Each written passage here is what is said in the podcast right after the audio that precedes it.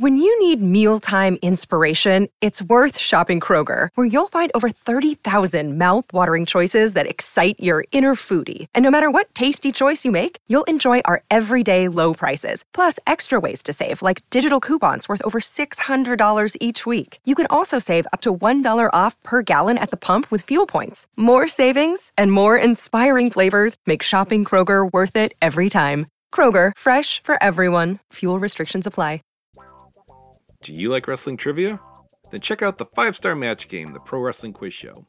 I'm Joe Gagne. and every episode, I grill three contestants with five rounds of power packed wrestling trivia. We have over 30 evergreen episodes in the archives covering WWE, AEW, Japan, Mexico, and much, much, much, much more. Play along at home and check it out today.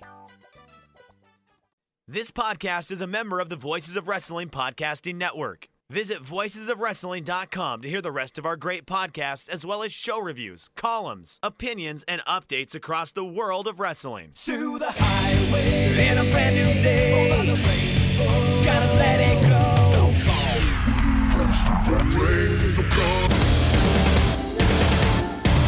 Fast to down.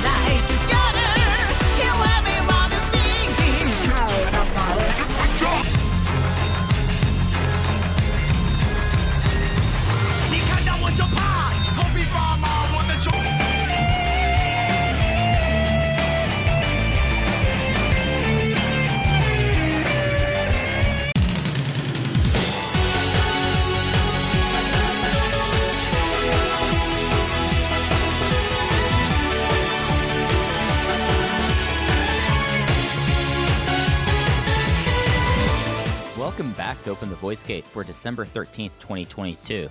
We are members of the Voices of Wrestling Podcast Network. You can find us on the Voices of Wrestling Podcast Network feed or our own dedicated podcast feed on podcast platforms and applications. You can follow us on Twitter at Open Voice Gate. If you would like to donate to the show, click the link in the show notes. It'll take you to our redcircle.com landing site. You click the red box that says sponsor this podcast, and you can set up a one time or recurring donation. No obligation whatsoever, but we would like to thank all of our previous donors. I'm one of your hosts. It's your old pal, Mike Spears, joined alongside, as always, Case Lowe. Case, how are you doing this week? I ate too much right before we started recording. I'm going to be very uncomfortable for the next two hours. It's it's something that you know I, I I have had to find out what my preferred uh, drink while I'm streaming or podcasting is, and I can't like eat too heavy or too much of a certain thing before like I have to talk a lot. So I get it. You, it, this is your flu game. I feel like I say that once every two months. Case going through a flu game. I'm I'm, I'm going to be going through a burp game. Is going to be the issue, which I already like. I don't burp a lot in my regular life, and then 7 p.m. on Tuesday rolls around, and I just can't stop, and I don't know what that is. And this was just a particularly busy day, and I found myself at 6:15 going, you know what I want right now? Two turkey burgers. And that's what I did. And I finished those about 15 minutes ago as I was crunching some numbers for this podcast. And I, I am now realizing what a horrible mistake that was. You see, like honestly, it, thought has to go into like the hour before you, you get on and talk. You know, like for me, it's something where it's like, oh, I can't just like chug a soda right beforehand. You know, I'm just I'm gonna start burping like how you said. Like certain, I like drinking, and I think it's pretty well known. I like drinking sparkling water as we record, but I have to be careful, case because some of them too many bubbles, too many bubbles. You know, it, you- it's it, it's been a minute since we've done the uh, the drink roundup on this podcast, which I think people might prefer more so than Dragon Gate content. Let me throw two sodas at you real quick, see if you have any thoughts on them. One, I believe we talked about this, but I don't know if you had it or not. The Mountain Dew Fruit Quake Christmas Edition. case, I have gone to uh, every QuikTrip, 7-Eleven, and South Carolina regional chain Spinx looking for this soda. I don't think it made it to South Carolina. That's that's devastating to hear. Yeah, because when we talked about this before, like fruitcake soda, that's like something that like bridges are our big divide over the gingerbread uh, Mountain Dew last year. I miss it. I really miss that soda. you like chewing cardboard, but this thing kind Un- of like, unrelated. But actually really related given how that how that soda tastes. But given our divide on that gingerbread soda, wouldn't you think that fruit that like fruitcake would get us in the middle? Like that this is the thing that would bridge our gap here if we were going to do like our tough hardcore tough guy handshake, it would be over the fruit quick. I found it to be too sweet, and I've said that about very few things in my life. Gosh, did, were you getting the t- were you feeling it in your teeth? I was feeling it in my teeth. Absolutely. Oh. was- no, it was it was not a. It was more unpleasant than it was bad, if that makes sense. Oh, okay. Because sometimes, and I understand how riveting this is for international listeners. Sometimes, like you'll get a soda that will have like a clawing kind of thing. Like it's almost like you have like a film that's like left on after you drink. Like I feel like sometimes I like myself a Monster Reign Energy to start the day case. I go for Melon Mania. It's the best watermelon drink I think out of any energy drink created. But you drink it too fast and it, you you get like phlegm in your throat. Is this what we're talking about with the fruit quick? Yeah, it's a little. It's the same reaction. You know, I'm a, huge drinker of the Mountain Dew Spark, the raspberry lemonade offering that Mountain Dew brings to the table. Ever since it was released, I've been obsessed with it. It's my go-to drink. I have a few a week, and my uh, the the lady in my life has seen me drink a bunch of them, and finally last week was like, "Yo, can I just can I take a sip of that just so I can kind of understand what's going on in your head? Let me understand you a little bit better." And she did, and she was like, "You know." the, the the sip is not the problem. It's the lingering aftertaste of sweet raspberry lemonade that I can't imagine drinking for pleasure. The fact that you drink this is insane, and you know, eh, guilty as charged. But the, the the fruit quake does a similar thing, but I find it to be very unpleasant. That there is a line there. I really do because it's something where like it's the lingering plus like like flimmy. I don't know what it is. It's the syrupiness of it sometimes, and you would think they would have that figured out in cans and bottles, but that's not always the case. The other question I had, the drink that I have been hitting hard in lieu of a Christmas Mountain Dew flavor, I have turned my attention to the Christmas Sprite, the the long running cranberry Sprite. It has been my drink of the holiday season. I am curious if this is something that has crossed your radar before. Oh yeah, cranberry Sierra Mist, baby. Like that. I I think we've talked about my how I think that, that it was like the best soda ever made. Cranberry Sierra Mist. I, I, if I've heard that take before, it is uh, just as shocking hearing it a second time. yeah. Well, cranberry. It, it's something that it is tart. It hits a tartness right? It has the the back end of sweetness there. So like you you pucker, and then you go ooh on the back end, and then also great mixer, tremendous mixer. I know that doesn't pertain to you, Case, but you you- know you play with what brought you to the game, and I think that cranberry Sierra Mist brings a whole lot to the table. All right. I, I am glad that we're on the same page on our cranberry flavored beverages. Before we talk about Drangate, your thoughts on the cranberries as a band? Oh, I mean, uh, who's to say uh, between them and, and Sinead uh, about like the '90s uh, Irish pop folk kind of uh, U.S. invasion? I mean, it's it. I mean, "Zombie" is one of those songs that lingers with you. You know? Look, I I have been listening to a lot of Sinead O'Connor lately and really diving into Oh, it's yeah. I you know uh, just that catalog is way more impressive than I initially thought it was. Uh, so. You know, at some point after this podcast, go listen to some Sinead O'Connor. But the Cranberries, to me, I ask because I think they're they're one of my favorite bands of all time. And To the Faithful Departed, their 1996 release, I think is their best record, and it is also my holy grail vinyl record. As ever since I started collecting seven or eight years ago, I have been on the hunt for this album. It has never been repressed, whereas all the other albums they've put out have. Uh, this is the album with Hollywood and Salvation and When You're Gone, and I just shot John Lennon and a bunch of other bangers on it. Oh yeah. Limited pressing, 1996. I believe only an international pressing wasn't ever released on vinyl in the US. I, I can buy it online. That's not the point. I am waiting to run into that bright yellow cover in a record store. I will drop two hundred dollars if I have to on it. That that that has become the is one, that the, record?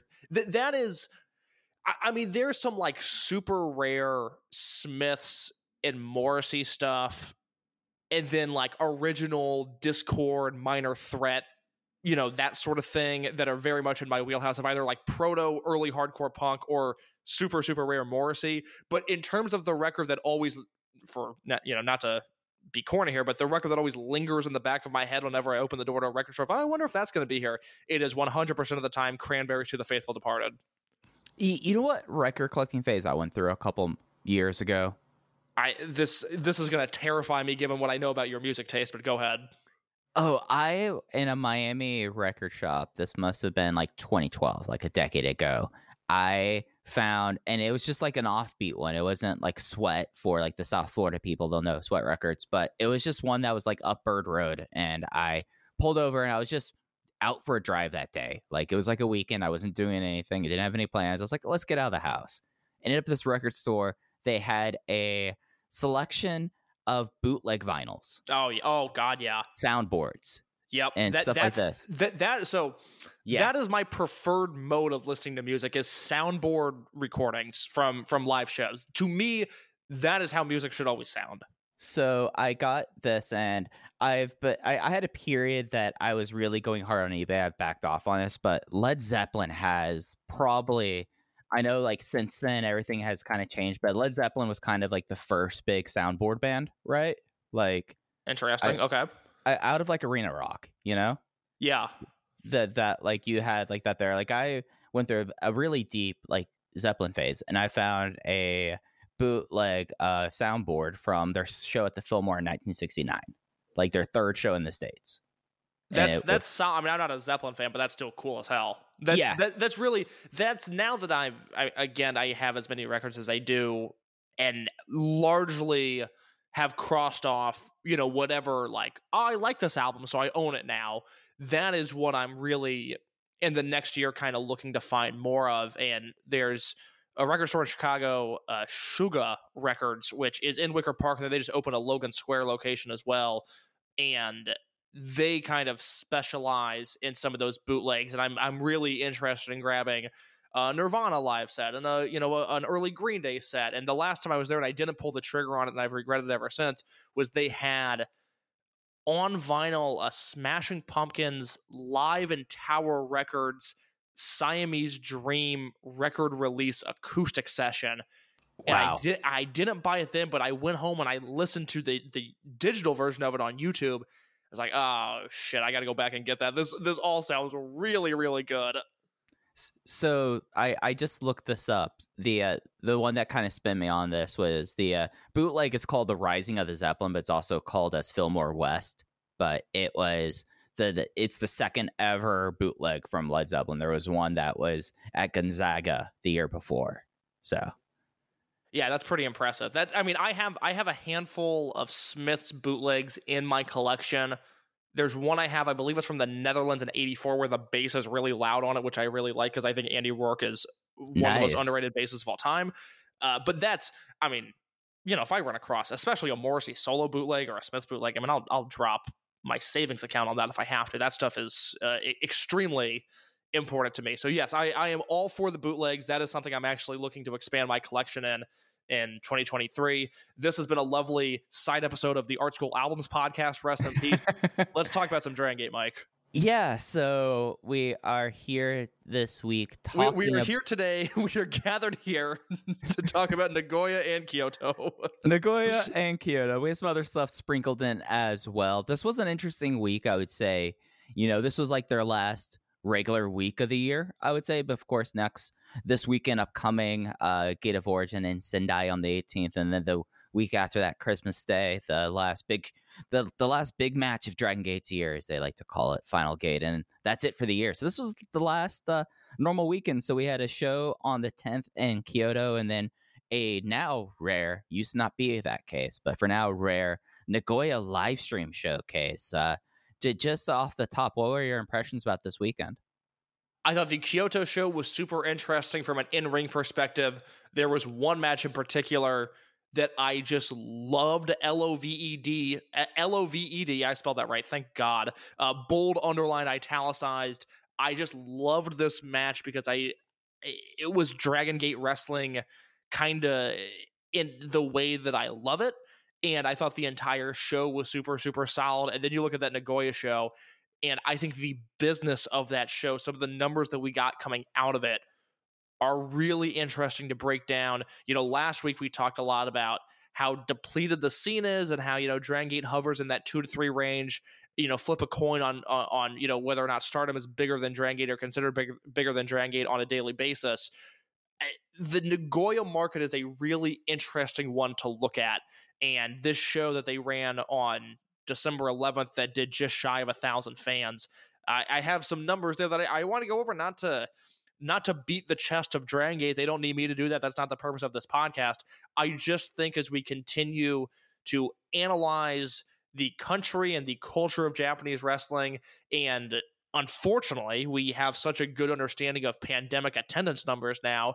This is some important stuff to look at. So, uh, a lot to like this weekend from varying perspectives. Yeah, and it, it was something where the Kyoto show just they th- there was a lot of stuff on that show that was like I w- we briefly like to ourselves talked a little bit about this one match we'll get into when we talk about Kyoto that I thought was just like really special but it just was like you had a nice mixture of stuff going on there and then when you got to Nagoya we'll talk more about the business later but it's something that it was very clear like during this show like all the hard work over the last like 18 months building up Nagoya as a market paid off there. I mean, it was something that I, very few uh, places around the country you'll see in Japan like a show go above a thousand anyways. But the fact that it was happening on not even like a monthly tour stop in Dragon Gate is kind of remarkable for the industry is, like we talked about last week. And the the Kyoto show, from a box office perspective, was no slouch. They did 322 fans. That's the most they've done in KBS Hall this year, with the exception of the January show that they ran, which did 346 people. Which, given the restrictions, that was a loaded January show just from a, a, amount of people in the building there. This did 322, 322 fans for reference. The last few times they've been in the building, 258, 303, 278. So 322 is a really solid number here, and these people were treated to a great show. Yeah, so let's just get into it from the top. Uh, it opened up in this show for newer Dragon Gate fans with this being Fan Appreciation Month. We talked about this last week. This is what a lot of the shows are each month. The experience here with it, uh, it was on the 10th. It'll be up on the network until the 17th. We weren't certain when we were recording case, but those fan appreciation shows are getting pulled down. So that is something to kind of keep in mind. Apparently, the Global Dream shows up if you like weird stuff, but and that uh, show is, I guess, that show is free too. I, I, yeah, I'm in a very bad mood over the network today. I went to rewatch part of the May 29th King of Gate show, which was broadcast from Osaka number two, and I just kind of expected that to be there, and then it wasn't. And I, you know, I really, I think Dragon Gate has done a tremendous effort reaching out to people that are either lapsed fans or are looking for something new this month. They have put on two very interesting free shows, and it is months like this where I am reminded of the headache that the network is.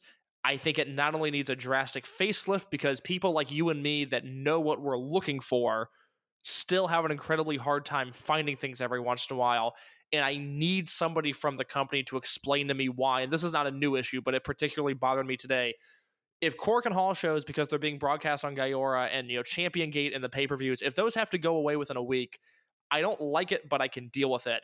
But when your Hokkaido shows and your Kyoto shows and your Kobe shows and your Osaka shows, when they disappear and then are never re-uploaded, it's it's completely enraging. I mean, we have just it's amazing we have everything and yet we're losing footage from this era because it's not an easy network to rip things from and then they're not being re-uploaded. So once they go away they go away. And just from a historical perspective and from an archival perspective that's Yeah. incredibly bothersome. So it is a one step forward two steps back sort of week in terms of reaching new dragon gate fans.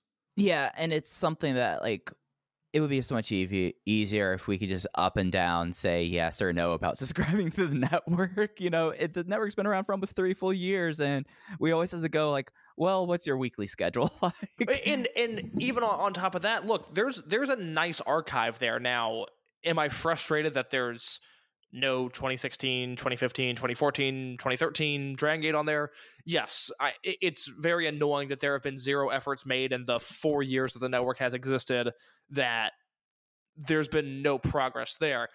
But there's still a very large archive of interesting things. Obviously you know Toryumon tv from the beginning to now they're in uh, 2003, I mean, there's Toryumon X footage on the network now, at least Toryumon X in Mexico footage. Uh, there, there's you know the great when we were young series. There's all of these great singles matches that they just randomly upload, but I have a hard time finding it, and I feel like in terms of English speaking users, I am in the one percent of people that are well versed with this network. I I kind of know exactly what's on there, and yet I still have a hard time figuring it out. So that that has become incredibly frustrating. It was frustrating today. It was frustrating last month when I was doing a DDT catch up and I could find every DDT show with ease. I knew exactly what I was looking Oh, for. Oh, Wrestle Universe is great. It's Mike. It's awesome. It's Yeah. it's a shame that Noah's on the promotion uh, on the website because I it's it's really really easy to use. There's just not a lot of promotions that I like to watch on there. Uh, but if the, if the if the Dragon Gate Network was half as easy to use as Wrestle Universe, it would make everybody's lives better. Case, uh, uh, let's be honest here. Let, let's peel back the veil. You're just mad that Noah is interrupting all you're watching on Ganbare Pro. Look, there's there's every once in a while there's a Ganbare car that pops up and I go, that that, that looks pretty good. I, I- I'm not gonna watch that, but that looks pretty good. It's kind of like I I I've watched a handful of Tenryu Project shows this year, and You've made me watch some Tenryu. That's right, that's right. We watched that that 20 minute arc and tag match that I thought was there's look there's been some stuff there that uh It, That I've enjoyed. four star arc and tag match. there's look there's been some good stuff this year. I I'm a man of great taste. My my SFM uh, 50 list is going to really bother some people, but uh, ultimately I am proven correct time and time again. I'm a man of great taste, and I really enjoyed this Kyoto show. Yeah, so l- let's finally get into it. Uh, opener, a natural vibes versus high end and friends. That that's just what easy way to call them. It's KZ Shimizu, Jackie Funky Kamei, and Jason Lee uh, for natural vibes, and then Yamato Dragon Kid, Takashi Yoshida, and Problem Dragon. And it was Takashi Yoshida getting the win with a pineapple bomber on Big Boss Shimizu in 10 minutes 35 seconds is the opener. And for newer fans, this match will be up on the Dragon Gate YouTube channel into perpetuity. Takashi Yoshida is a fascinating wrestler. I mean, I, I don't know anybody that is as enjoyable to watch that has also been such an an incredible thorn in my side at times. Like this is a man that I've hated. I think he's actively made Dragon Gate worse before. And ever since he's taken off the mask and specifically this babyface turn that he's had over the last 2 years now and the teaming with Doi and then not getting invited into gold class and now what he's doing in high end uh, as an assistant he's an incredibly charming babyface it, it's one of those deals where i don't necessarily like watching yoshida all the time but i really enjoy what they are doing with yoshida and this match you know him hitting shimizu with a lariat and then winning and then this great look of shock that fell over his face this is really really good character work from a guy who oddly enough spent you know 15 years almost under a mask or i guess a decade under a mask it wasn't quite 15 years to see him be this natural sympathetic baby face when most of his career he was a monster heel eh, we don't always have the nicest things to say about him but i this is an episode where i'm going to praise him quite a bit Yeah, I have. Th- there is a charm about high end in Friends that for the first time in the almost two years of high end, I'm really enjoying them, guys. Like Yoshida and Problem Dragon. Problem Dragon has gotten, I don't know if I would say best shape of his career, but, but like the the two of them, more so Yoshida, b- like being so much on the sidelines and Problem Dragon basically spending the entire year on the sidelines and kind of being thrust in this role. This is something that really could dry, grind the shows to a halt, but ended up have ended up being like just like a breath of fresh air for a team that really needed it. What would you say is the peak of Problem Dragon's career? Is it 2012 where he's bizarrely in a bunch of main events? Is it 2016 where he has a, a Brave Gate challenge? I, I believe. Is there a high point of his career for anybody that finds him to be uniquely charming? I mean, if it's not 2012, it would probably be like the weird, like, f- i- yeah. So the the story about Problem Dragon was that he was Ape Kamada and DG Next. He was in the same class as Yamato, but he just never took off. Ended up, they ended up putting him under the Shenlong mask. He was Super Shenlong the second, but he hated the mask, and they made it part of the character where he would start wearing transparent masks and taking off the masks during the matches, and it just was kind of like a bizarre lower card act. But it was really until Mondai Ryu and especially the salty section. And I still think that probably is the peak. Other than, I mean, like, dude, Ramley was in a disbands match. Like, wait, eh, him coming back after a broken neck and being in the overgeneration disbands match still might be his peak if you want to look at it that way. Yeah, I think that's probably a fair assessment. I, I, I'm enjoying this high end storyline, not because it's great by any means, but it is the most interesting high end has been arguably since their formation. Yeah, and it and it's something that you you could at least see through the loop that this is working. It, it's providing kind of the jolt that the that the the act needs, and when you put up against something like Natural Vibes that is so complete, is so much at a, it is such at a place that it was only until uh the UT match and uh and, and Nagoya case that I went, oh, we didn't see Strong Machine this week. Okay, I because it's such like a like a, a well-oiled machine with all the different pairings that you don't that yeah it's something that you like you notice them during the dances if they're not like in the match but it's not that they're interchangeable it's just they're they have developed such a chemistry at this point that you just take oh yeah just grab four members from natural vibes put in the opener they'll make it work. Uh, yeah, that's it's more of a compliment to natural vibes than it is a dig on Strong Machine J to realize that he wasn't Oh, there. It was not a dig to yeah, him exactly. whatsoever The, the, the combinations are just endless with this unit, and they all work.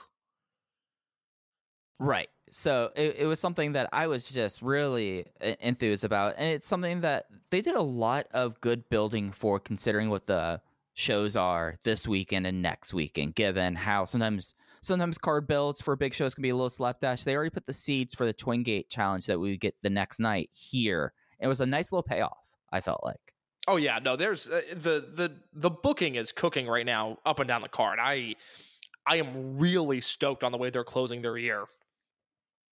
as we continue down the show, maybe the booking was cooking a little bit here. Uh, more so, Madoka Kakuta's hip attacks, as Madoka Kakuta ran through Kaito Nagano in 3 minutes and 29 seconds with a new move called the Hip Bomber, which is just the running butt attack in the corner. But he just does it in the very, very brutal, vicious Toni Storm kind of way. His ass is the size of Kaito Nagano's head.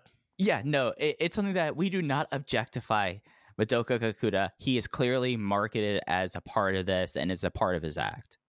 No, it, yeah, no, it's it's his gimmick is that he has a fat ass, and it's it's a, a very successful gimmick as that.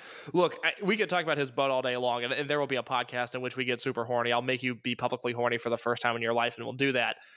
Uh, Kaito Nagano is disgustingly good at pro wrestling. Would you agree? it's something where like you have to remind yourself now that oh yeah no this guy although he looks young like yeah he, he's still three months into wrestling because it's he has found a niche here and he's found that lane that you know there is a there's a path forward for him It- it's something that he'll he'll encounter a lot of the issues that guys his size have in the promotion but it, you have to remind yourself that like oh yeah this guy is barely 20 and three months into wrestling Yeah, that's the thing. He he turned he debuted a month after turning 20. He was born July 31st, 2002, which I mean I was born in 99 and that makes finally me feel really old. you old. feel old on the yeah, show Yeah, it was it was at SB Kento or uh, Kamei that did it, but not Nagano debuting in July or being born rather, not debuting, but being born in July of 2002 is sending a shiver down my spine. And then he is just he's so crisp in a way that like there are North American wrestlers that are on TV that are good wrestlers, that are objectively good, that are not as smooth as he is. His like 619, which he has a top rope 619 into a springboard drop kick and then that sort of bulldog facebuster into the drop kick that he's doing. He's not missing a beat when he does those. I mean, it's crazy the way that he moves around the ring and with the continued North American focus, the expansion they're they're doing once more into that market, this is becoming a guy that if you're going to say this is Drangi, this is different from New Japan, this is different from Noah, we have a different vibe than DDT, and we're not women, so we're different than Stardom. he's now moving up the list of guys that I would like to showcase to a North American audience, whether that be Mexico or America. Yeah, it's something with him now that, like, Case, would you be stunned if by the end of Champion Gate we were talking about him being him taking Fujiwara's spot at Toru Moncasa?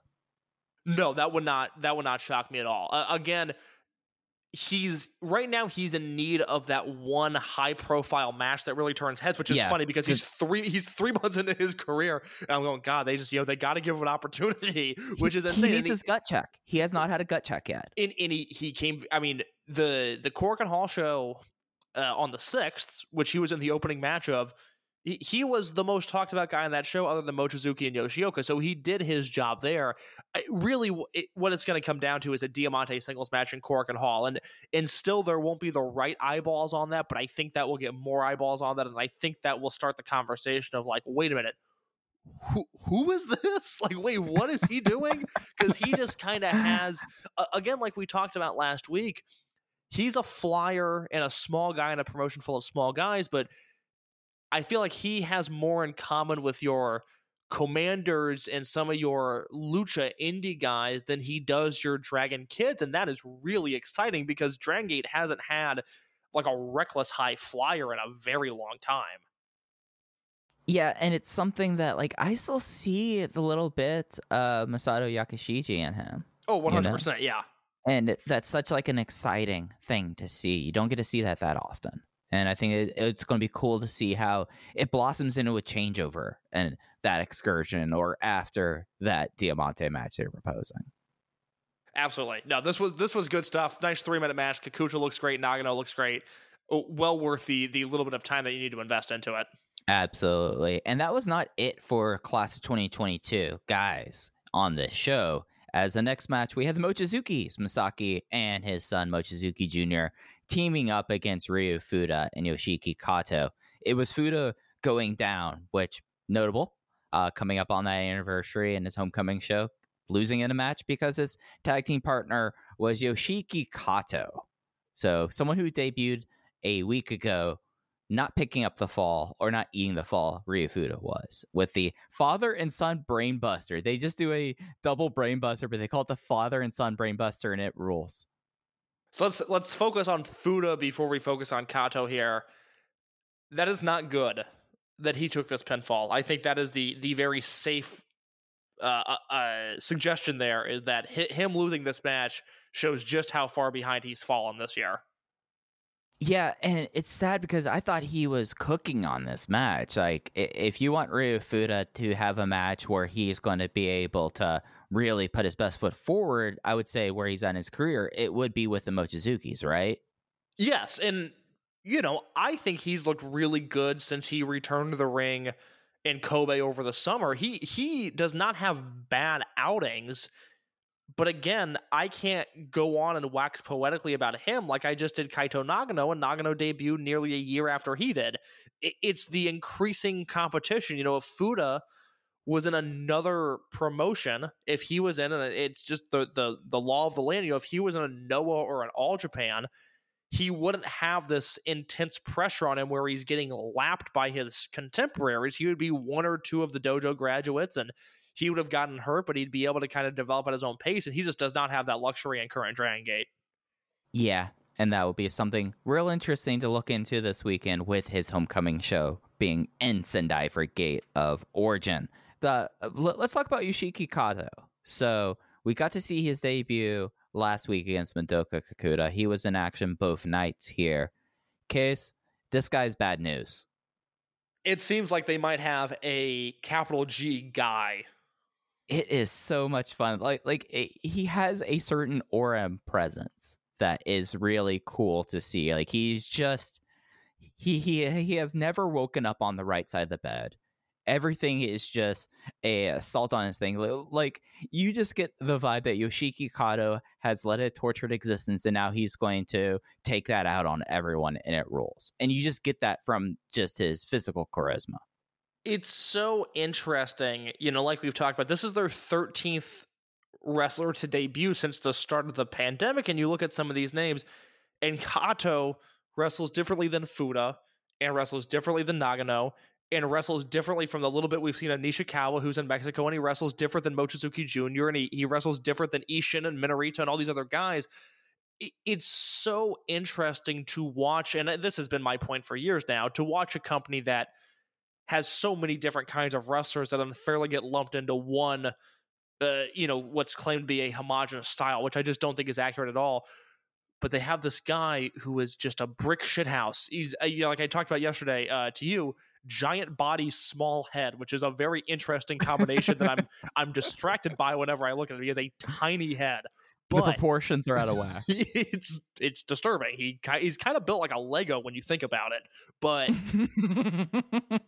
he's this you know like he said it before he debuted he wants to be Dragon Gate's top power fighter and here he is in match number two and he's no selling kicks from Masaaki Mochizuki and if Junior is going to get any offense it has to be a double team with his dad I, mean they weren't messing around they didn't have him submit Punch Tominaga in that exhibition match by accident and they didn't debut him the way they did with him looking strong versus Madoka Kakuta even in defeat. That wasn't by accident. And this was another one of those things. And you know, it's it's hard. You don't want to get too far ahead of yourself because as I always tell people, we've unfortunately lived the harsh reality of it. We lived it in 2016. We lived it again in 2021 and early in the early parts of this year. Not all of these guys are going to work out. Oh my god, the potential with Kato. I mean, this is a guy that you just feel like once they're ready to go with him, he can just buzzsaw through this roster. Yeah, it, it and it's not going to take a lot of heavy lifting to do so. Uh, Ben K debuted in 2016, won the Dreamgate at, at Kobe World 2019. It does not take long to gear someone else up. I mean, Jay has and, been. and, a- and, and was challenging for the Dreamgate in March of 2018. Sorry to cut you off, but that's that's worth noting. That's an even more expedited timeline.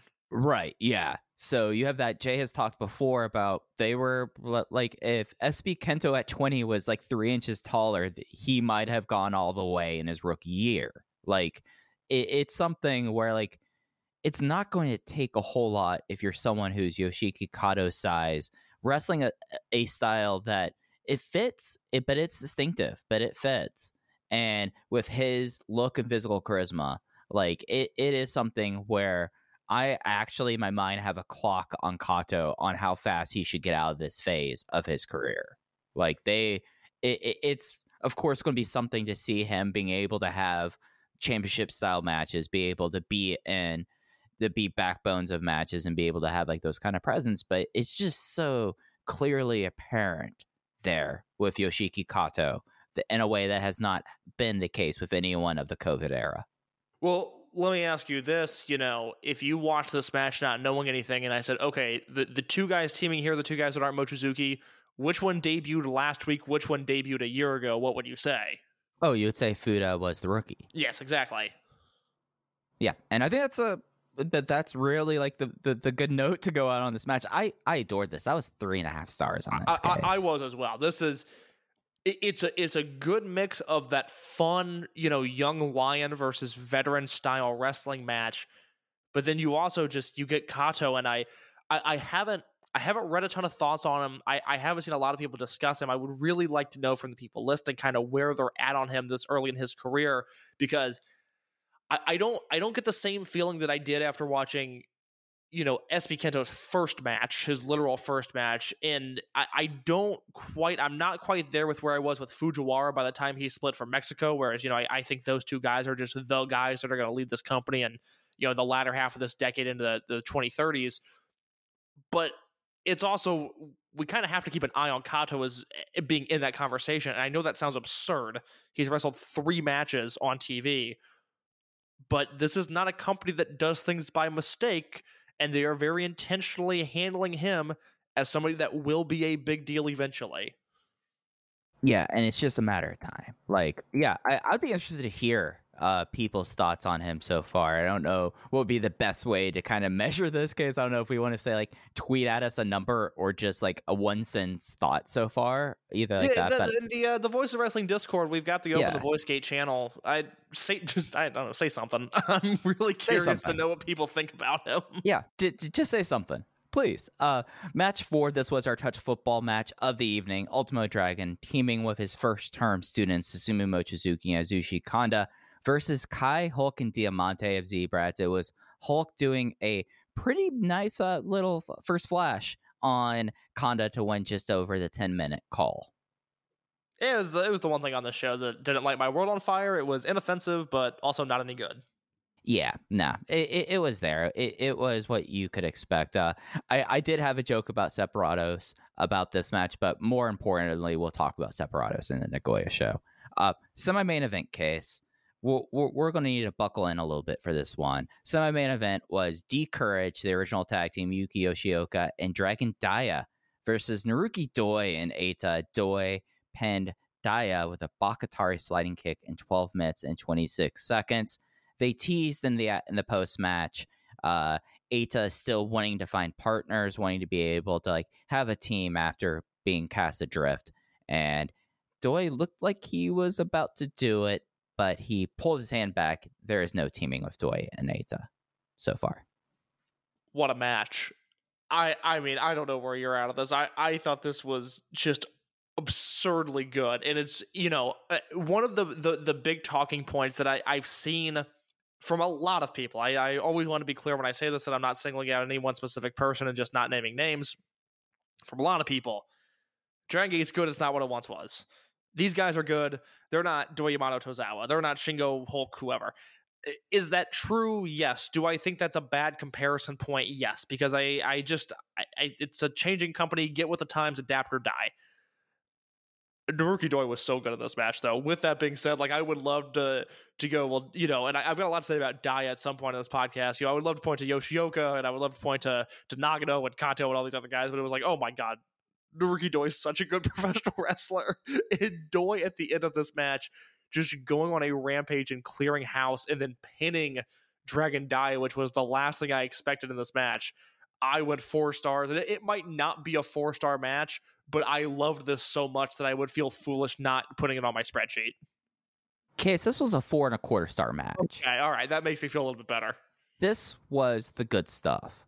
This was the things that when we would try out to scrape through summer adventure tag leagues back in the late aughts and early 2010s to like find the good stuff, you would be hoping to find a D Courage versus Doi and Eita. My first note I have here: spicy little number. This one, and it Eita, just Eita was super mean, and it wasn't like Yeah. bullshit lazy heel Eita. This was like Eita mixed with Bob Holly almost. Like he's digging in with his boot ways I just this was this was mean Eita, which was nice to see.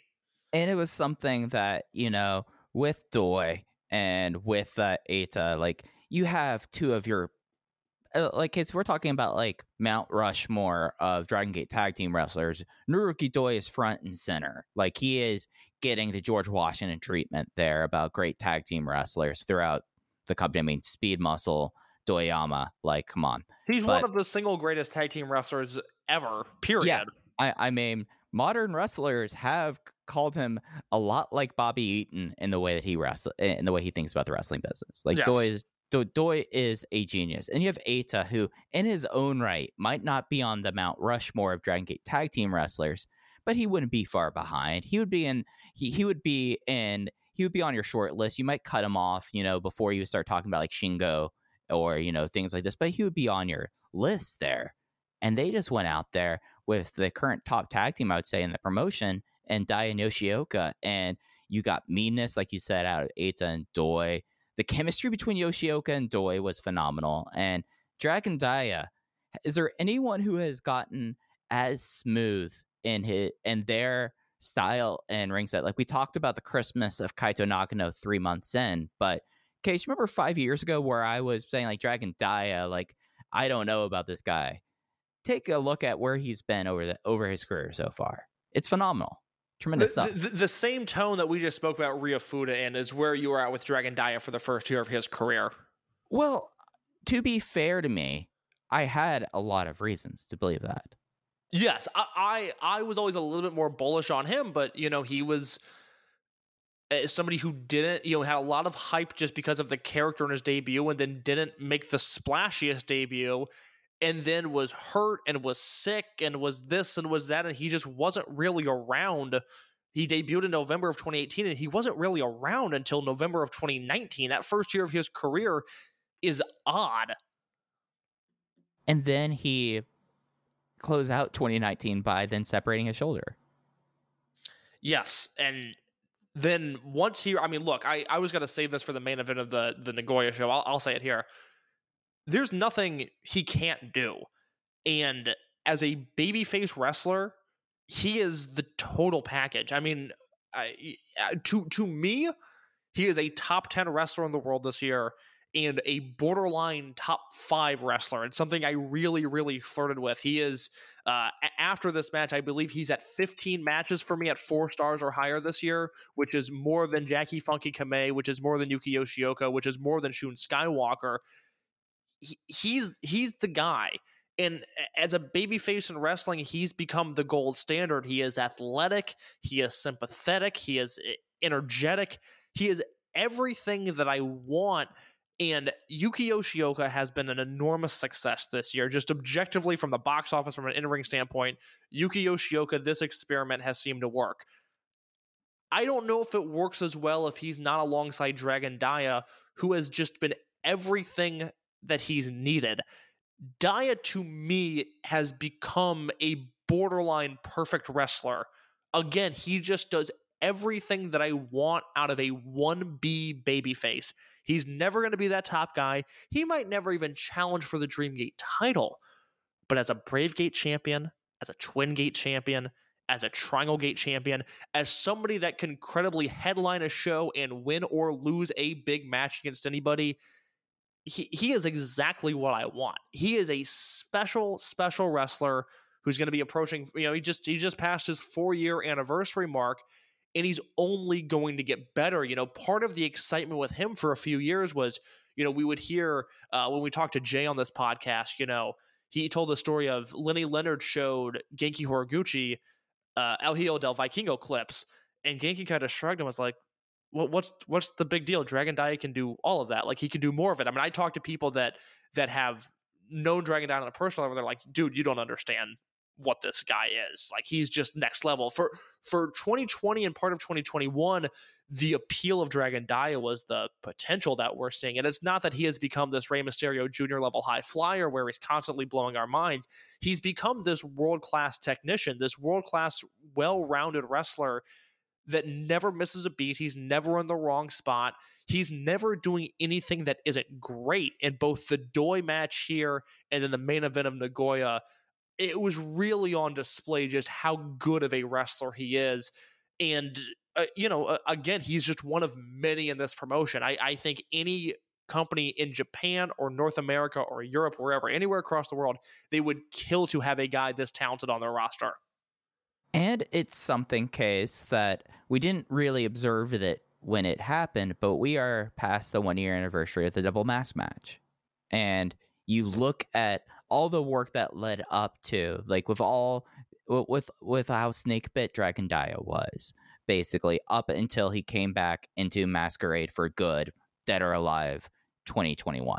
Like it was something where he it just constantly was one thing or another but when since he came back for good he has been on a tear and ever since i would say dragon or dia infernos are popping up. So we're talking about november 2020 Yes. it the work there for the, the sadly the feud kind of got prolonged uh, longer than i think everyone was expected but they were able to over time maybe the time actually worked out in the end that we then looked up february of 2021 at the most startling result in a dragon system of quest of all time and be like wow they did that with dragon dia.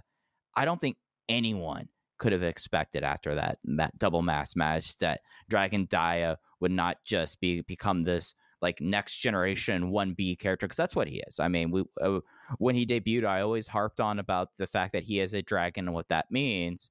We're seeing that in action now, and we're seeing that with him unmasked. Weirdly enough, and it's something that like I thought of him always like, okay, you're going to have to be like the Dragon Kid like figure, but losing the mask, like I, it's something where I know, Case, you say you, you've said that he might not even challenge for the Dreamgate title.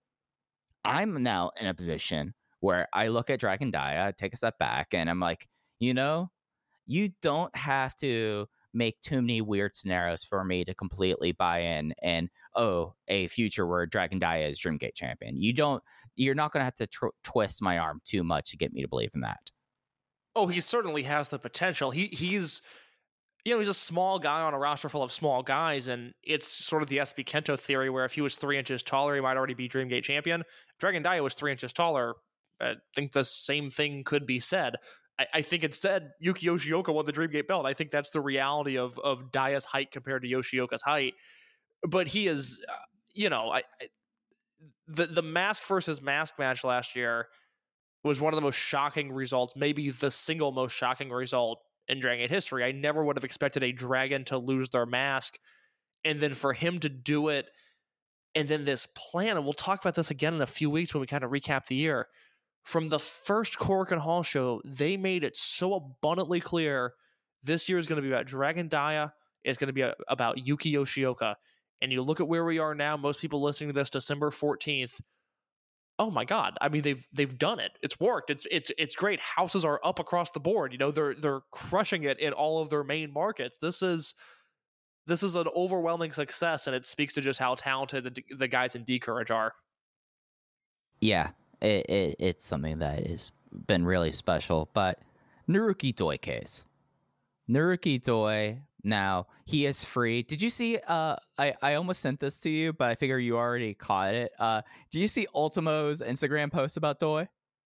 oh no i didn't let me pull this up Yeah, it, it was a couple days ago. It was I think after the uh, Korakuen show, so it was last week.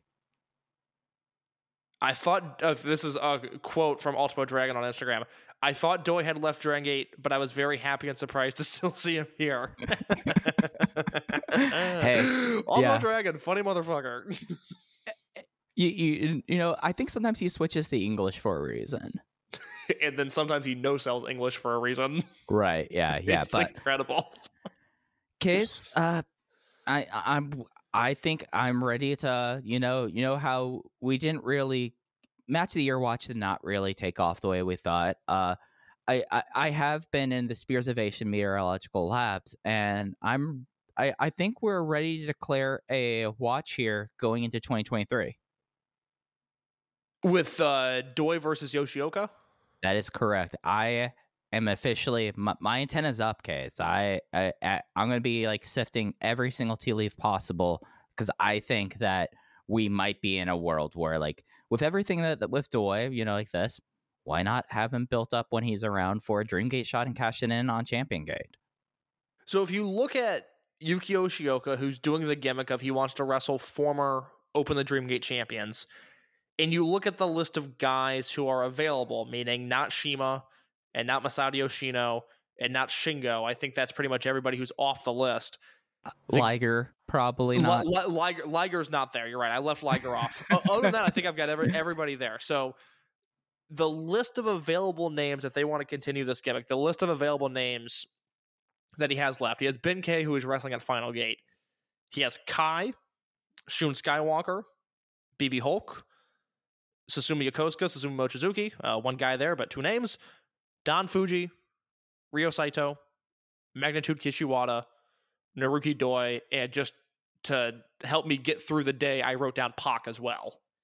I, I mean, you know, you know me. I, I I'm right now looking at a Pac action figure. You know, the only wrestling action figure I man. thought as an adult was Pac's. I, I bought a CM Punk one a few years ago, and I Mm. I am not against buying a Pac action figure if the the opportunity presents itself. Hey, who knows that the only other time I'll be able to get a Pac action figure, you know, as Pac, you know? Yes, exactly. So th- there's a list there, and I, you know, obviously the Ben K match is happening. I, I think it would be extremely foolish to not do the Shun Skywalker match. Outside of that, I think Fuji's a realistic possibility, especially you know, uh, given some stuff that went down this weekend. I think. Well, he already beat Kai. That's right. He beat Kai, so forget him. I don't think they're going to do Yoshioka versus BB Hulk. That seems like it would be a mistake. I don't think they're going to do Yoshioka versus Susumu Mochizuki. So you're looking at a point now where it's it's Shun Skywalker, which I don't know about you, Mike. I think that match is too small for Champion Gate. I would almost be disappointed if they did it there. With how Doi has been marginalized on before his exit, I think that's kind of where you can trust it. Is doing Yoshioka versus Doi at Champion Gate, and then hypothetically doing Yoshioka versus Skywalker at Dead or Alive. Yeah, yeah. That that would be my path. I, I'm I'm there with you. You can't ignore the fact that Doi just pinned Dragon Dia. That is an uncommon occurrence, and it caught me by surprise. And it's uh, you know again like we talked about with the booking of of a rookie and Kato. You know that's that's not an accident. You know that's something you you have every right to have your antenna up based on the result of that match. And you look at the names that are available. Eh, it's not going to be Yoshioka versus Sumu at Champion Gate. Let's cross our fingers and hope to God it's not going to be Yoshioka versus BB Hulk at Champion Gate. The GM's not going to give himself a title match, and Magnitude Kishiwada is not walking through that door. You're you're running out of guys here pretty quick. And Doi is somebody that is not going to embarrass them at the box office. He can fill that small Osaka building. And then from there, and this is kind of what I want to expand this conversation into. I think we're looking at a title run here that could very easily go over a year. I, I don't know where you stand on the Yoshioka run. I'm not ready for it to be over at all. I think, eh, eh, you know, going into the Ben K match, it's about 70 30 Yoshioka favored. But if he gets through that, this is somebody that I could see holding the belt at this time next year. It would be. The, there, there's one person that I see immediately coming in and taking the belt. Like as soon as they come in, they take the belt, and that's SBK. If SBK returns with a face turn, I so so let, let's let's throw this out there because we're going to talk a lot about the Nagoya market in just a second, and that has become SB Kento country in the same way that for a long time, you know, obviously Ultimo's from there, Ultimo owned that town, Dragon Kid's from there, Dragon Kid owned that town. It's that it's now become SB Kento territory. We know that he's in North America through the end of the year. We reported on this show that US indie promoters have a chance to book him through New Year's Eve of 2022. We don't know his return date to Japan. Is it realistic to say that whether he comes back at Dead or Alive and ends the show confronting Yoshioka, or he is back by Dead or Alive and ends the show confronting Yoshioka, that they pivot from former Dreamgate champions to SB Kento saying that he wants to forge his own path and challenge Yoshioka for the belt? And that's to me not an unrealistic Kobe World main event. I mean, eventually, you know, there'll be no more Ghost to conquer. We're, we're, we're, it's a shorter list than people realize. Uh, again, especially Yeah. if, if if you let, let's say we're going to avoid that BB Hulk match, and just given the way that Susumu Mochizuki has been treated since And the Kai- Fuji. it- it- and well, the thing with Fuji is that it, and I, I this came up during the Nagoya show where he was talking about how, and I completely forgot this. You know, he was supposed to have a Fuji unit with Hyo and with Yuki Yoshioka, and I think with Katsumi Takashima was the third name there. And Yuki Yoshioka, in the match leading up to that angle, blew out his knee and had to get knee surgery, and then so the unit was scrapped. I, can't shake that they could do a Fuji Korakuen Hall Dreamgate match. It's not realistic, but I also can't rule it out.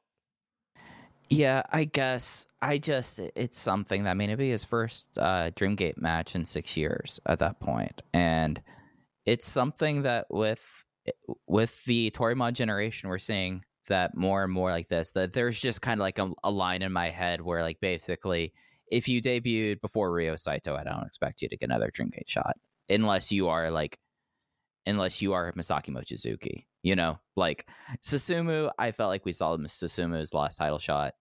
I think At, at least for the time being, I think it would be too quick to cycle him back into that fold. It's no different than the way that Masaaki Mochizuki has been handled. You know, we're told Right. every time he wrestles at the Dreamgate, this is it, this is the last one, this is it, this is the last one. We finally hit that point with Susumu Mochizuki, and it's going to take about a full calendar year for that to reset. I yeah, I mean maybe two, but it, it it's something where eventually there will be no more ghosts of the past to conquer, and Eh, unless it's SB coming in and they're immediately doing that with SB, I do think we are in for a longer Yoshioka run. I mean, you look at how basically since Yamato dropped the belt, it has been there's been a couple like six to nine month run reigns, but we have not had an a long Dreamgate run, like one of those like defining Dreamgate runs since 2016, 2017. Like it's about time for one of those. So again, to reiterate, I, I think the realistic path forward, he's got the Ben match at Final Gate, which I, I, you know, it's not impossible for Ben K to win that match. I do think No, Yoshioka's no. still the favorite, but Yeah, uh, I, You know. I would say that this is the first one that there is a realistic possibility. look, like we talked about last week, Ben K might be the single most over wrestler in the company right now. He's red hot, and if you don't realize that, you need to. That that- this gimmick, it, it's funny, you know. For so much of Ben K's career, there was the the narrative that the American or the English speaking fan rather was more into Ben K than the Japanese fan was. And that has flipped with this gold class gimmick. I, I, I don't think everybody fully realizes just how over Ben K is in the buildings. And if you need proof, go back to the end of last week's Korakuen Hall show when Yoshioka unboxes that rose and the, Korakuen erupts. I mean, like a, a normal cheer comes out of that building. So you've got him at Final Gate.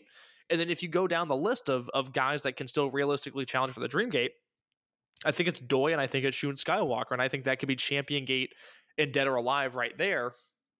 And if it sounds unrealistic to say, well, this is Yoshioka's first run as a Dream Gate champion, you know, I, I, I don't think they're going to give him the belt that long because, you know, you look at somebody like like the way that New Japan books where Gedo loves that first title run and then a quick loss to establish that they can be world champion and then their fight to get the belt back. But if you look at the history of Dragon Gate and the way they've handled their first Dreamgate champions, you know, Mochizuki's first reign, 323 days. Yamato's first reign, 449 days. Yoshino's first reign, 277 days. BB Hulk's first reign, 329 days. Shun Skywalker's first reign, 259 days. As we sit here, the day we're recording this, Yoshioka's been champion for 137 days. I can see that being doubled. That would not surprise me if we head into Kobe World and he's champion still. And it wouldn't surprise me with the law of the land right now, with the lay of the land, rather, if he leaves Kobe World 2023 as champion. Now, a million things are going to change. For all we know, Yoshiki Kato could take the belt from him in Champion Gate in March. Right? Who, who knows what's going to happen? But I think we at least have to wrap our heads around the idea that Yoshioka could be champion for a very long time because it's working at the box office, it's working in the ring, and for the first time in a long time, we have a Dreamgate champion where I'm not antsy for them to lose the belt. I'm not antsy for them to lose the belt, and I'm not antsy about what's coming next. I, I I feel like even if they run the course on former Dreamgate champions, there's a path forward with the young guys getting their first shot at the belt, and I think that's super interesting as well. Now, here is the 1% question. Yuki Yoshioka's 28 now. Does the reign continue when he's 30? Will he be holding a continuous one? 1% chance. So this is like moonshot here. So just so that we have his exact age on hand right now, uh, he will turn 30 on September 14th, uh, 2024. So that's a two year run with the belt. I don't, I don't see that happening. You don't think they might want to take care of that one thing in the record book that's kind of looming? I, f- I f- I feel like that's SB Kento's job. Fair enough. Fair enough. Valid. Totally valid there. But speaking of that final gate main event, uh, Yoshioka's opponent was in the main event of the Kyoto show. This was Gold Class uh, Ben K, Kodaman, Nora Minorita versus the Z Brats team of Shun Skywalker, Hyo, and Ishin. All right, we got to explain the, the finish here, case. So Ben did a spear on Hyo. Minorita was completely washed out. And then Ben picked up uh, Minorita, and I won't say placed him on him. He kind of like threw him on top of him to get the win. Uh, Minorita immediately started challenging for the Brave Gate. We would not get an answer. Hyo was kind of just like shaking his head and says, "We got another match. Pin me then without this junk, and you can get a title shot there." But Minorita with a pin on the Brave Gate champion to close out the final show of 2022 in Kyoto.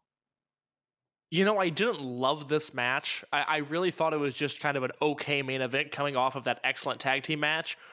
But I love where this is going with Minorita and Hyo. This is this was really fun. Like this was something that it was a step down from that tag match, but I really enjoyed like the little like flashes we got to see of Ben. Like he did like this like electric chair throw on Hyo that was one of the nastiest things I've seen in years. Like he just like picked him up on his shoulders like he was playing chicken and just dumped him over his back. Yeah, it's a, it's it's a solid combination of guys. I I, I wish, and I, I kind of pointed this out last week that I thought this was an interesting main event over D Courage versus and Doi, and just with the way the the show flowed, I think I would have enjoyed this a little bit more had it gone on before and Doi versus D Courage. But nevertheless, a really strong match, and you know I I think we're approaching a point where Minorita is is soon going to uh, win the Open the Brave Gate Championship, which I'm excited about. Let's move on then to Nagoya. This was on the 11th. I do you know the last time that they had a I I mean, they were not doing Ustream in Nagoya, I think. I think it's been close to a decade since there was like a live show from Nagoya and or from this this specific building, the Aichi Nagoya Congress Center. I feel like it's been like a decade since this all happened. That's a that's a great question. I don't know. I don't know when they stopped running this on TV. I mean, let me go back to to 2014, just at a random show. This was definitely not televised. Um, yeah, this doesn't. I don't remember T Hawk versus Yamato in a 30 minute draw. I don't remember that making TV, and that was 2013. Let me go back another year just to see as we kind of approach the modern era of, of television tapings. This looks like it aired. Cage Match says this was on Gaora December 1st, 2013. Uh, top two matches CIMA Dragon Kid and Masaaki Mochizuki versus Flamita T Hawk and UT. And then the eight man Nagoya style elimination match with Hulk, Cyber Kong, Doi, and Yamato versus Tozawa Yoshino, Shingo, and Shachihoko Boy. To my knowledge, just again from what Cage Match is telling me, that might have been the last time that TV was taped in this building. So we're we're talking about close to a decade, one way or another. But 968 people. Case, I know you have been looking at the numbers here. This is an insane number. Like this, like last year we were getting excited about 710. They they could have broken a thousand here. I feel like I feel like that now that's on the table. I think this is a super interesting market to look at. Um, I compiled a bunch of attendance totals from the promotions that have run this specific building this year, as well as the Aichi Prefectural Gymnasium, which I want to look at. That's where Dragon Gate runs Dead or Alive. I'm just going to kind of go promotion by promotion here and go through some numbers. Mike, please stop me if at any point I hit on something that you specifically want to speak on. Uh, if you look at Dragon Gate, they've run this building three times this year. They ran it March 20th with a main event of Ishida, Minora, Minorita, and Doi versus Shimizu, Kamei, KZ, and UT. That did 551 fans. In August, they came back with D Courage uh, with Kakuta as the assistant versus Shimizu, KZ, and UT. That did 608 fans. And then obviously this show, which did 969 fans in this building for Ben K and Kota Minora versus Dragon Dia and Yuki Yoshioka. Again, that number was 969. If you look at what Stardom has done in this building this year, they've run, I, I think, eight times was the number that I came up with. Cage, cage Match is odd. This building has two different listings in Cage Match. So I, I, I compiled the two together. Uh, Stardom on June 26th ran a show, a six woman steel cage match main evented. That did 1,213 fans. They returned a month later on July 24th with Syuri versus Tam Nakano in the main event. That did 1,064 fans. And then returned on September 19th for a show that did 466 fans. And a month later, October 9th, 625 fans. So for Syuri versus Tam Nakano, that was that for red belt. Uh, yes, I believe so. Okay, yeah, that that uh, I thought that was. I just wanted to make sure for that. So like they really loaded it up and then just took it all away. Yeah, so a, a, a giant cage match that did 1,200 fans and a, a I'm assuming that Stardom's world title that did just over a thousand.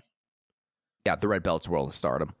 Yes, if you look at all Japan, I think these are super interesting. They run here on April 29th, This was a Champion Carnival show. Main event was Kento Miyahara versus Yuma Aoyagi. This show does 504 fans.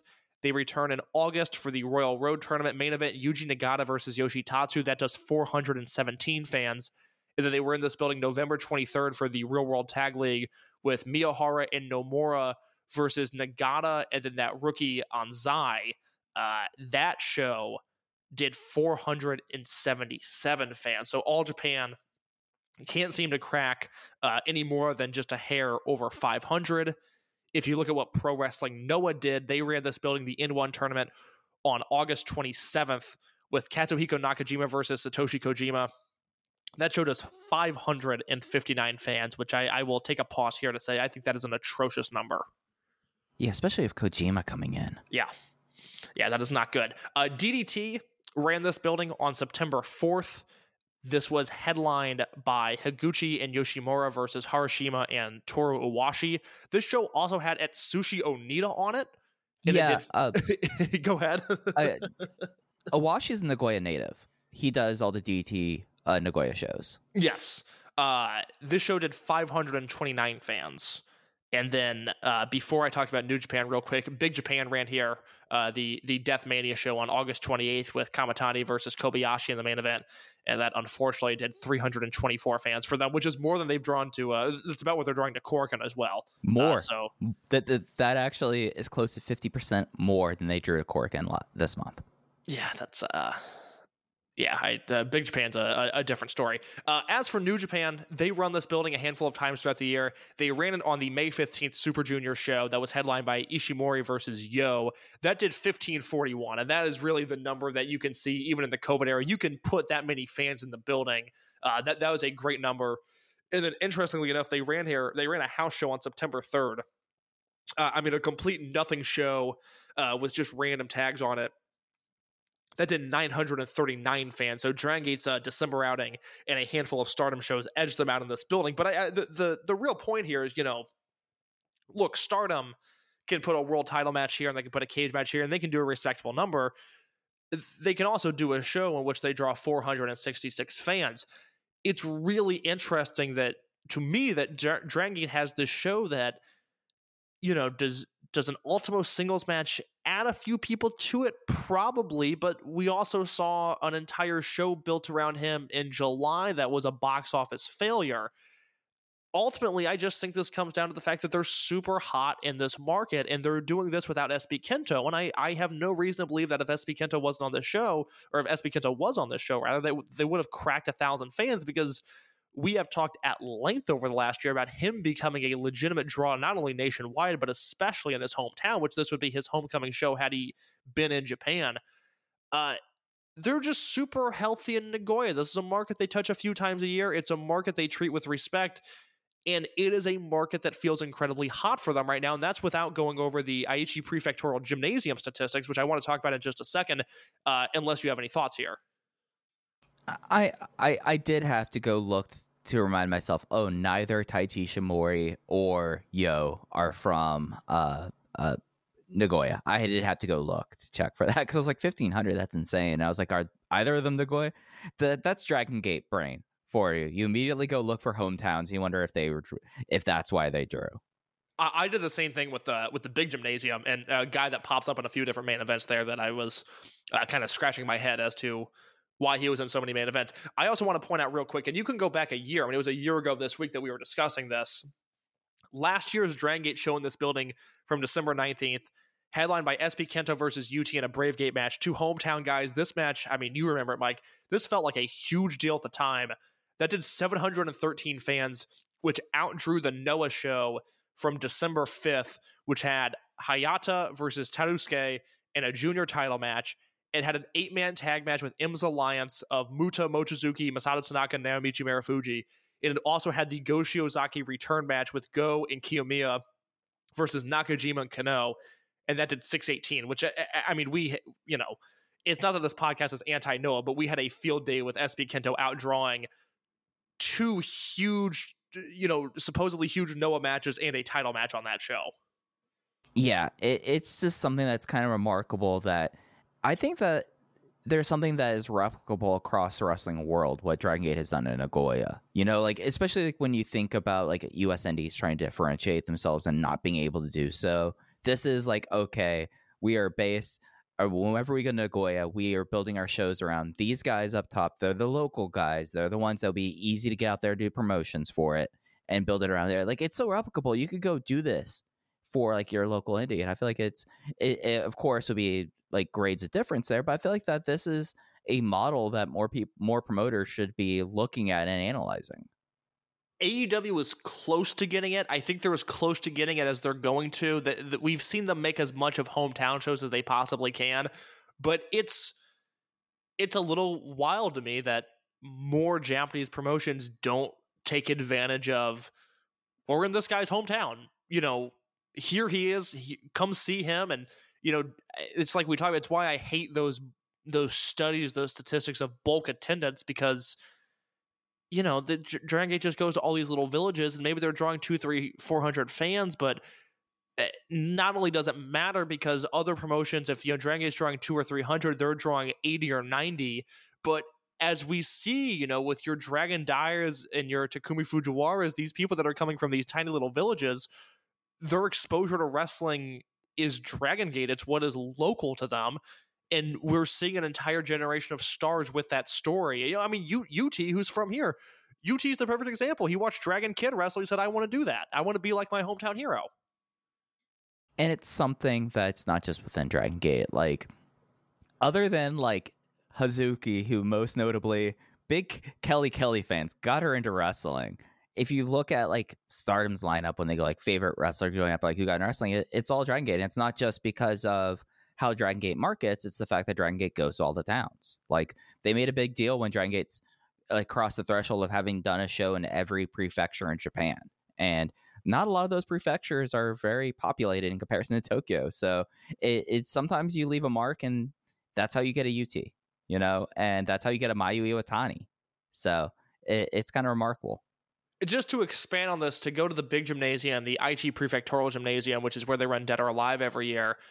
You know, there's there's been I think what I've got here seven shows that have been in that building this year. There was and and you got to remember this is going back to the start of the year when attendance capacities were a little bit different. There were still more restrictions in place, but Stardom on January 29th with Syuri versus Marai, 1,306 fans. New Japan Cup on March 12th with Sanada versus Hanare in the main event, which talk about a match that caught me by surprise as headlining a show. Uh, Sanada versus Hanare did 1,722 fans.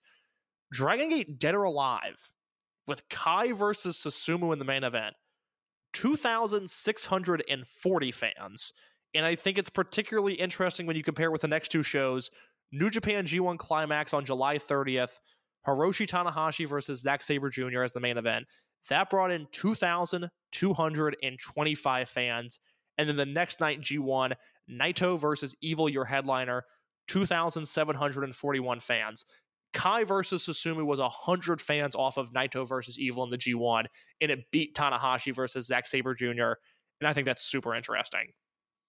So Sanada's from the region, if you were wondering. Is he? I I Niigata is a part of Chubu, which is the region that has Aichi Nagoya. Okay, I confused myself in my own research, so thank you for telling me that because the other two shows that ran here, Stardom ran here again on August 21st uh, with Syuri versus Takahashi in the main event. That did 1353. And then New Japan just ran a tag league show here on November 27th with Goto and Yoshihashi versus Sanada and Naito. And that did 1,911. So, other than the 1G1 show with Naito versus Evil, which, look, to people's credit, I, I had some people in my life tell me that was a super hot match. I refuse to believe it. That is the only thing in that building that has outdrawn Susumu versus Kai this year. It's just like you you focus on a town and you see results. They treat us to. I mean, look, Dead or Alive is is never a bad show. 2021 was weird with Kakuta getting injured, but it's a it, it's it sounds uh, perhaps at the risk of sounding corny. It's a town that they treat with respect, and they've done that ever since they debuted. You know, Ultimo's from here, Dragon Kid's from here, UT is from here, SB Kento's from here.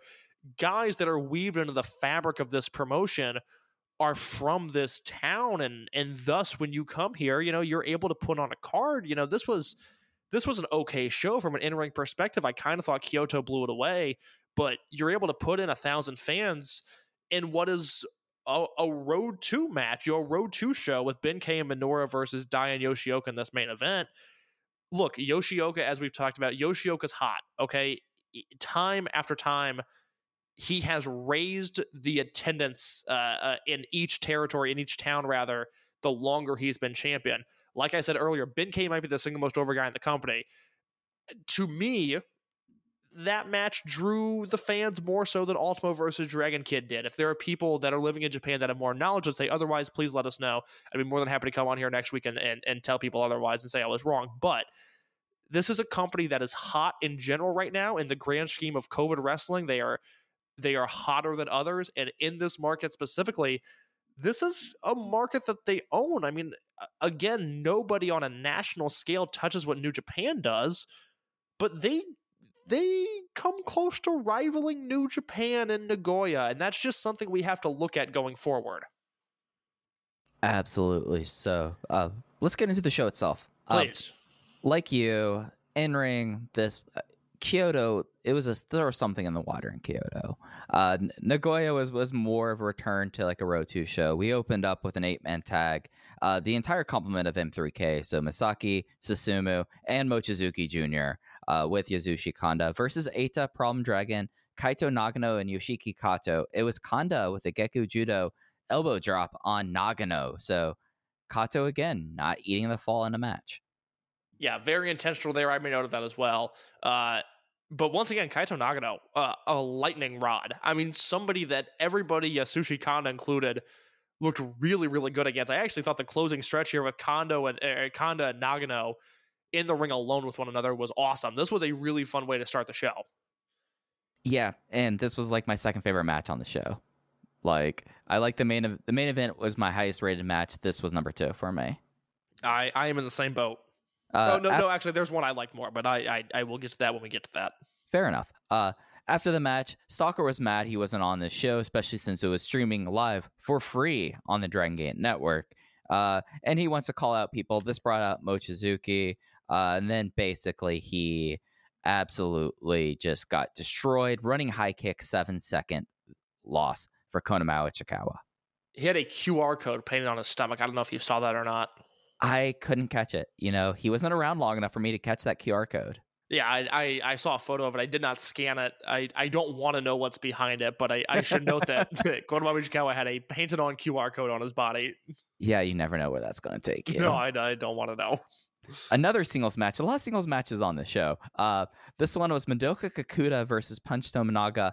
Jay on Twitter brought up that this match happened because uh, was mad that Kakuta took his spot in the Shingo Takagi match. Of course, he wants to go after Shingo Takagi after Shingo Takagi treated him that way since 2009. But it would not happen as Madoka Kakuta just destroyed him with a lariat. Case, I'm retiring Hand of God unless he does the discus. He's not been doing the discus anymore. It's just a straight up lariat. Which is it was a late- disappointing. It's disappointing. I mean, look, he's got the pile driver, he's got the ass attack, but none of those moves are as good as the uh, the discus lariat. Yeah, yeah, he was cratering people with that. Yeah, no, this was uh look, I mean Kakuta they're doing the right thing with him. He feels hot. He's beating guys easily. I I think he's going to look really good in the Shingo match, even if the promo segment, as we determined last week, was a little bit disappointing. Yeah, I mean, maybe he just needs to get punched in the mouth and then he'll fire up. But I'm not questioning his ability in in that match. But you know, the the fire, you know, that might come later. Uh, then we had Z Brats versus an interesting tag team of Minorita and Fuda. The Z Brats pairing was Hyo, building off of the main event in Kyoto the night before in Diamante. And before this match really ever got going, they did a very convoluted a referee chair distraction shot where Diamante had a chair and was pulling attention so that Hyo could find another chair, and then he exploded the chair across Ryofuda's head for the DQ. Yeah, I I I enjoyed this. Uh, the, I, I hope that at, at some point we get more Minorita Diamante stuff. Now, again, we've got to talk about Ryu Fuda here, just a complete afterthought and and just so obviously a lost post here. But the Minorita Hyo stuff, I, I don't know where you're at. It's very much working for me. Oh, like Minorita as a character is just like he jumps off the page. Like I, I very t- close to writing down in my notes case. What a delightful uh collection of deviant gold classes now because they're they're all like completely strange in their own way. I mean, Minorita is older than the person he is emulating. Like that that does not I, said I, enough. I, didn't know that. yeah, no, no, no. Minor is younger than uh, uh than Haikawa. Is ah God, that's really funny. I didn't know that. and, and then you have Ben, who develops a personality for the first time in his career after watching YouTube vid- videos, and could have been Nora. You know, we'll, we'll we'll see what weirdness he gets up to, other than you know being an egomaniac. Gold Class is just they're a bunch of deviants, and I love them now. It's maybe the single most interesting unit in Dragon Gate history.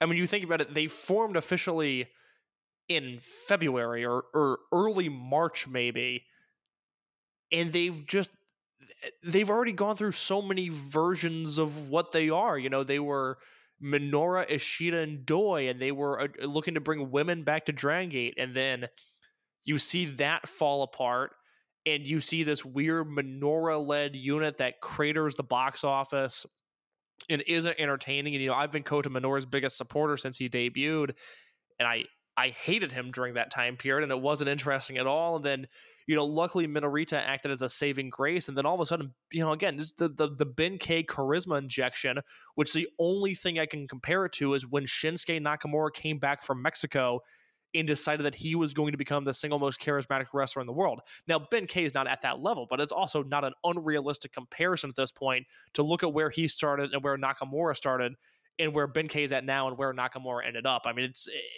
it's incredible to see this unit in less than a year take on so many different life forms.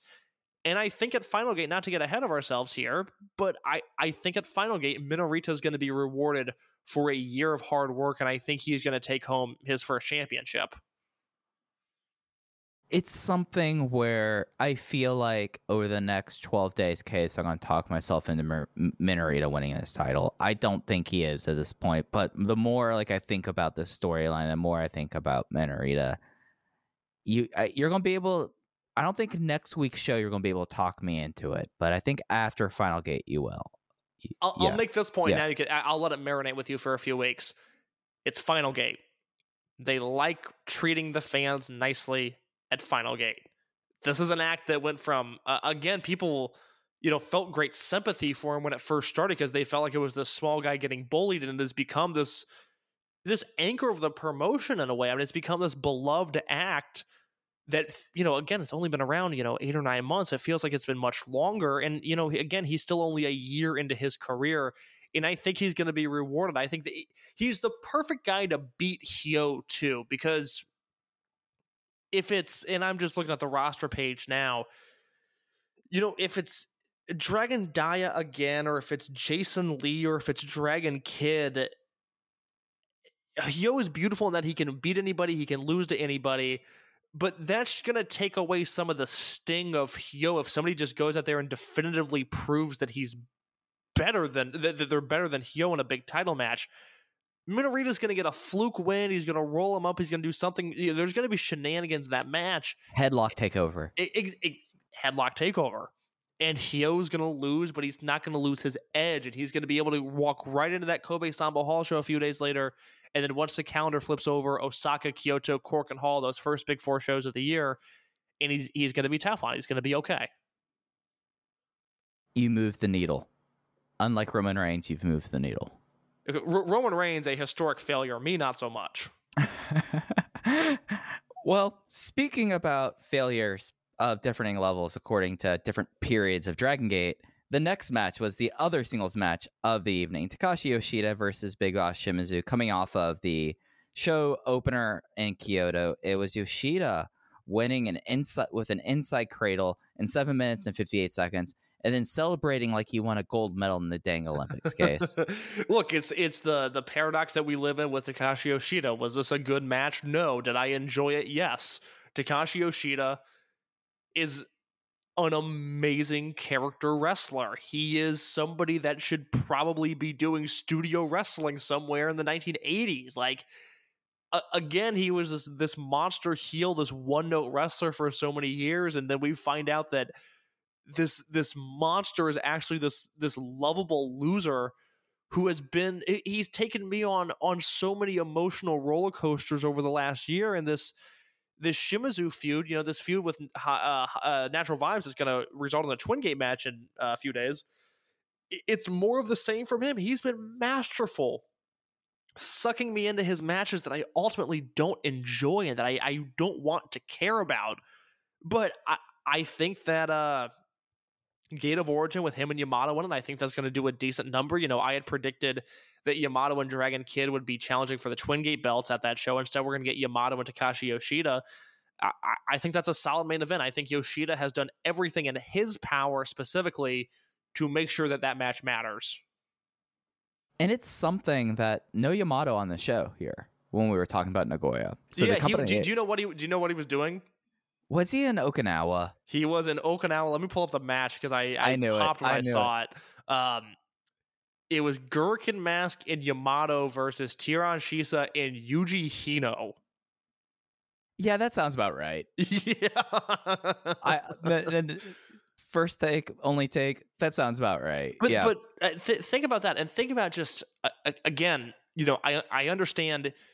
Even if this show is not designed to cheerlead, you and I follow this company closer than anybody else, and we generally like what's going on, which leads to positivity. Whether I want this, uh, you know, I I, I sometimes wish we were more negative on this show. We just happen to really like what we cover, but that's a thousand fans in a building at a time when nobody is drawing a thousand fans to anywhere but Korakuen Hall, and even then it's a tough sell. It's a thousand fans in a building with no title match and no Yamato. It is on the back of Yuki Yoshioka and Dragon Dia and Ben K. And if we're being generous, Ultimo Dragon. it, it's insane. It's insane. And yeah, if you want negativity, go back to July. You don't have to go back too far for that. No, I talk. We're going to talk about 2017 Dragon Gate in a second. I hate. I hated part of that year. I hated 2018. I hated part of 2019, and I hated part of 2022. But ultimately, there's a lot to like about this promotion. They feel hot. They are exciting. They have more young talent than anybody in the world. It should be celebrated as such. Absolutely. Uh, match five, uh, eight man tag, Z-Brats versus Natural Vibes, KZ, Nagoya native UT, Jacky Funky Kamei, and Jason Lee versus Shun, Kai, BB Hulk, and Ishin. Shun won with a half Boston Crab on UT. After the match, uh, there was a just an absolute dismantling of UT, and Jay later tweeted out that like, yeah, UT uh, wasn't ready for that kind of match. Yeah, this was your last homecoming show of the year, but you're paying for it now. And that was the story of the match we saw. And it was, for at least for case with where this natural vibes and Z-Brats feud has kind of permeated. I was glad to kind of get like a something just a little bit different before we reached the backstretch of this uh, feud. And this was all based around like UT.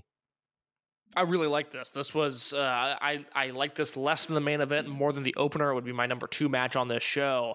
And you know, we talked about last week. It's it's funny how these things work out. That you know, Dragon Gate had this great Z-Brats versus Natural Vibes feud going, and they pivoted towards Z-Brats versus High End. And I, I reminded people last week. I said, don't don't forget, there's a Natural Vibes feud that's burning, that's sizzling right now. It's coming up. We're gonna we're gonna hit a conclusion likely with a three way u- unit disbands tag match.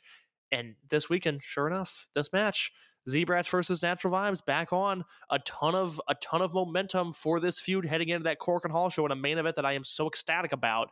Uh, I thought this match was great. I love seeing UT writhe in pain, and there was a lot of that in this match.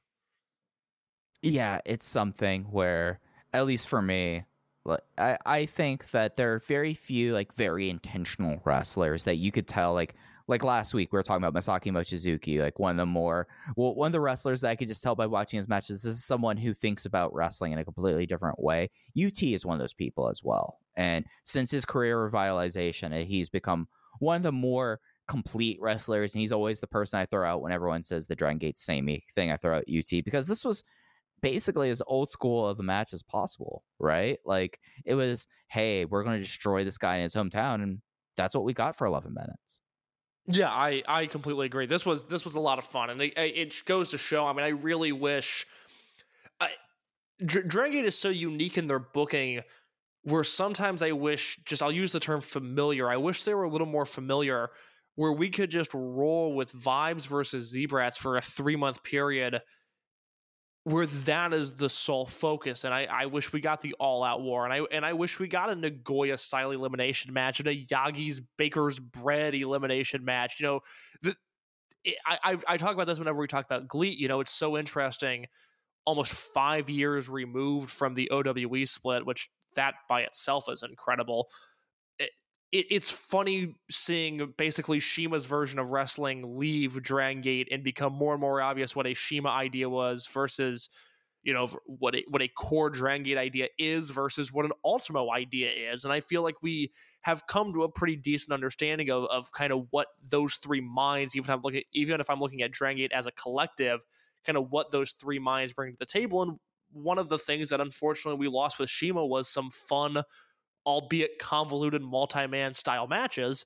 And I just kind of want to see that with Natural Vibes and Z-Brats because eh, no combination of these teams are losers. They're all interesting. All of the matches they've had together have been terrific. This was, you know, something different than anything we've seen from these guys, and I, I thought it was wonderful. So, this feud, uh, do not forget about it. I expect to see a lot more, a lot more intense vibes versus Z-Brat stuff in the coming weeks. Especially so as during that beatdown, they set up KZ versus Shun at Korakuen. Moving on to Ultimo Dragon versus Dragon Kid. This was Ultimo Dragon 35th anniversary and Dragon Kid's 25th anniversary.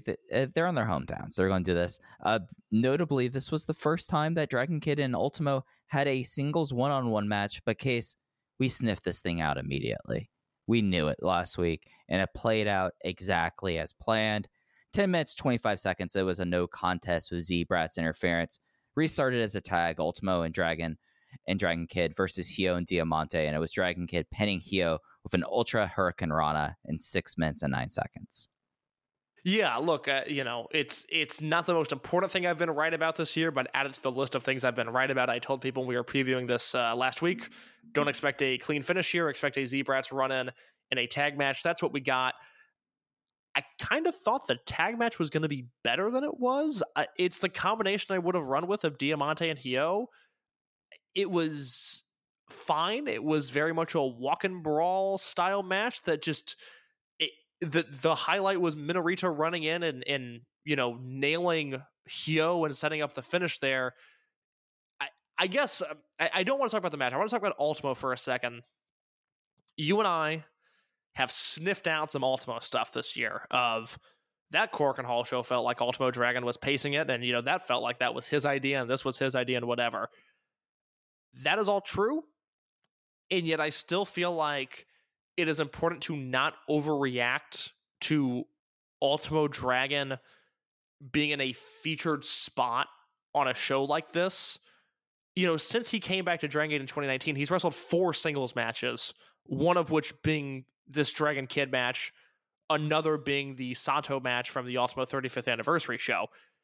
The two times in which he's been self indulgent this year have been labeled 35th anniversary celebrations. Now, that's not defending it because both of them ultimately were not very good. But I do think it's important when we see him in a spotlight like this to just remind everybody go look at his match listing this year. Almost every match he's worked in Dragon Gate this year, he's been either teaming with or across the ring from a literal rookie, whether it be Fujiwara or Fuda or whoever else. This is an undercard wrestler who wrestles in nothing matches, who just happened. He's Ultimo fucking Dragon, and he got self indulgent twice this year. And I think it's important to remind people it's not overtaking the company. Yeah, no, especially when you contrast that with the other half of the double main event. It just, yeah. Uh, I, if, I, if that's that's a, great- if Ultimo headlines the show, I think that's bullshit. And I also think if Ultimo headlines the show, they don't do almost a thousand fans. Yeah. Semi main event, it was self indulgent, it was unnecessary, it did lead to a nice angle, but ultimately it was some capital U, capital B, Ultimo bullshit. But it's not overtaking the company, and I think it's we we in the same way that I unfortunately find people uh, when it comes to Nozawa overreacting simply because it's Nozawa's existence. I feel we must do the same for Ultimo. Let's look at this through a logical, reasonable perspective. It's his 35th anniversary. I'm not defending it, but it's also not overtaking Dragon Gate. This is a company full of young wrestlers that are pushed to the limit, that are brimming with potential. It is not the Ultimo Dragon playground. Yeah, and if it's just like two times a year for 20 minutes, that's not going to bring down the house. We got through it. And again, Yeah. this show this show did a great number. So we, we got through it. It's okay. Yeah, uh, the singles match was a lot better than the tag. The tag just got rough and ready. I, I did like Ultimo firing off against Diamante, but that was the only thing other than they started trading masks. It it, it, it got really kind of weird. But uh, Ultimo and Dragon Kid, I was a little surprised how much uh, Ultimo was selling a little bit there. Like I felt like against all people, he would go, "Nah, man, we're just gonna uh, grapple for ten minutes. Don't try anything on me. I've seen everything, and I know a counter." I, I was hoping to get the Kurt Angle experience from Ultimo here about Dragon Kid, but we didn't get that. I just gave you two of them off the top of your head. Can you name the four singles matches uh, that Ultimo has had in Dragon Gate? Are the other two against Diamante? No, there's there has not been an Ultimo Diamante singles match actually. Ah, Eita. Eita. Ah, gosh, so we got the three of them then. Who did Ultimo have? Uh, Stalker. No, no, no, no. I'll, I'll give it's it's my theory that Ultimo genuinely enjoys wrestling this guy. Ultimo genuinely enjoys wrestling this guy. Uh, Conda. It was UT in the Empty Arena King of Gate shows. Oh, that's right. Yeah. UT's return match. And look, I mean, Ultimo, the four, three of those four matches have ended in a no contest. He pinned UT cleanly, or I think submitted him. But Hell yeah, he did. And be- because it- that that- that Kurt Angle uh, impersonation, that conversation definitely happened before that match. yeah, don't don't try anything, UT. I, I understand you've watched every match of my career. Don't try anything. Don't try anything. I'll know it. Uh, main Uh, event. Yeah, go ahead. Oh, oh, I as I should have said. Uh, with Rita out there, they officially made the Brave Gate match. Uh, uh, Dragon, uh, uh, uh, Hyo made him play Janken, made him play rock paper scissors for the title match, but it was made, and we moved to the main event case. Sorry, didn't mean to interrupt you there. I got I got nothing else to add. Let's talk about this main event. All right, uh, we kind of talked about it earlier. D Courage original team, uh, Yuki and Dia versus Minotaur and Ben K. It was Ben K pinning Dia with a Masakari jackhammer in 12 minutes flat. This is the single best Kota Minoura performance since he won. Did he win King of Gate? No, Yuki did. That's sorry, that's right. This is the single best Kota Minoura performance. Let me adjust my timeline. Since he ruined the Kobe World Weekend, interfered in the July Korakuen main event, ruined Kai versus Kondo, which was an excellent matchup until the interference. This was the Kota Minoura of old. This was, you know, a, a guy who last year I touted as being one of the best wrestlers in Dragon Gate, a future Dreamgate champion, brimming with potential, this, that, the other thing. This was that Kota Minoura, and I haven't seen this Kota Minoura in quite some time. this just was it, it was one of those moments this match like i did not go notebook on this match i was three and three quarters on it but uh, it, it was something that you took the step back and i know we do that a lot but this was like a no this is this generation's dragon gate like this is something that it's like you have four guys in this match no one debuting before 2015 ben's the only one in his 30s and they just went out there and like for Minoura, who you know by proxy was cycled down because they had to. Like this was one of those things that I mean, if you if you like want to take gold class, I know gold class we talk about a lot this week. If you want to take gold class like this, Minoura has basically been adrift since Kobe World. And being able to put in this kind of performance here, as Minoura has an interesting match at, on Korakuen coming up this week. Nice to see. Nice to see that. I, I think they've handled the aftermath of the disaster incredibly well. They've let Minorita shine. Ben K has taken on a life of his own. And Minoura's just kind of been there. And that's been the best thing for him is that we we haven't really noticed Kota Minoura in a while, and that's the best thing that he could have done. When I look at my my match of the year tracking, I haven't had a match of his over four stars since May 22nd, which was KZ and King of Gate, and that was that was one of the Hokkaido shows. Outside of that, the you know I I, I gave the uh, the Yoshioka match at Kobe World three and three quarters, and other than that, it's it, he's just kind of been a guy that's been around, but he's needed that to reset. And I will uh, once again steal a talking point from Alan Forel when we talk about that Korakuen Hall show that's coming up on Friday because. I- I think they're they're on the right path with Minoura. This is a guy that needed intense rehab, and so far they've done a good job. Absolutely, should absolutely so. So that was the Nagoya show. It will be up on the network until the 18th. It is free. You do not need a subscription to watch it. But case, if you do have a subscription to the Dragon Gate Network, quite a 72 hours coming for the promotion between the Korakuen Hall show on Friday the 16th and of course Gate of Origin up in Sendai on the 18th. I know it's not chronological. Throw the Gate of Origin at me, uh, Gate of Origin matches at me real quick, just because we don't have the full card for that yet. Yep, we don't have the full card. I don't expect to see one. Uh, we did not see one while we were recording. We only have two matches announced for this one. We have that Open the Twin Gate title match where KZ and Big Boss Shimizu make their first defense against Yamakong, reuniting Yamato and Takashi Yoshida. And then announced today an international dream tag team match.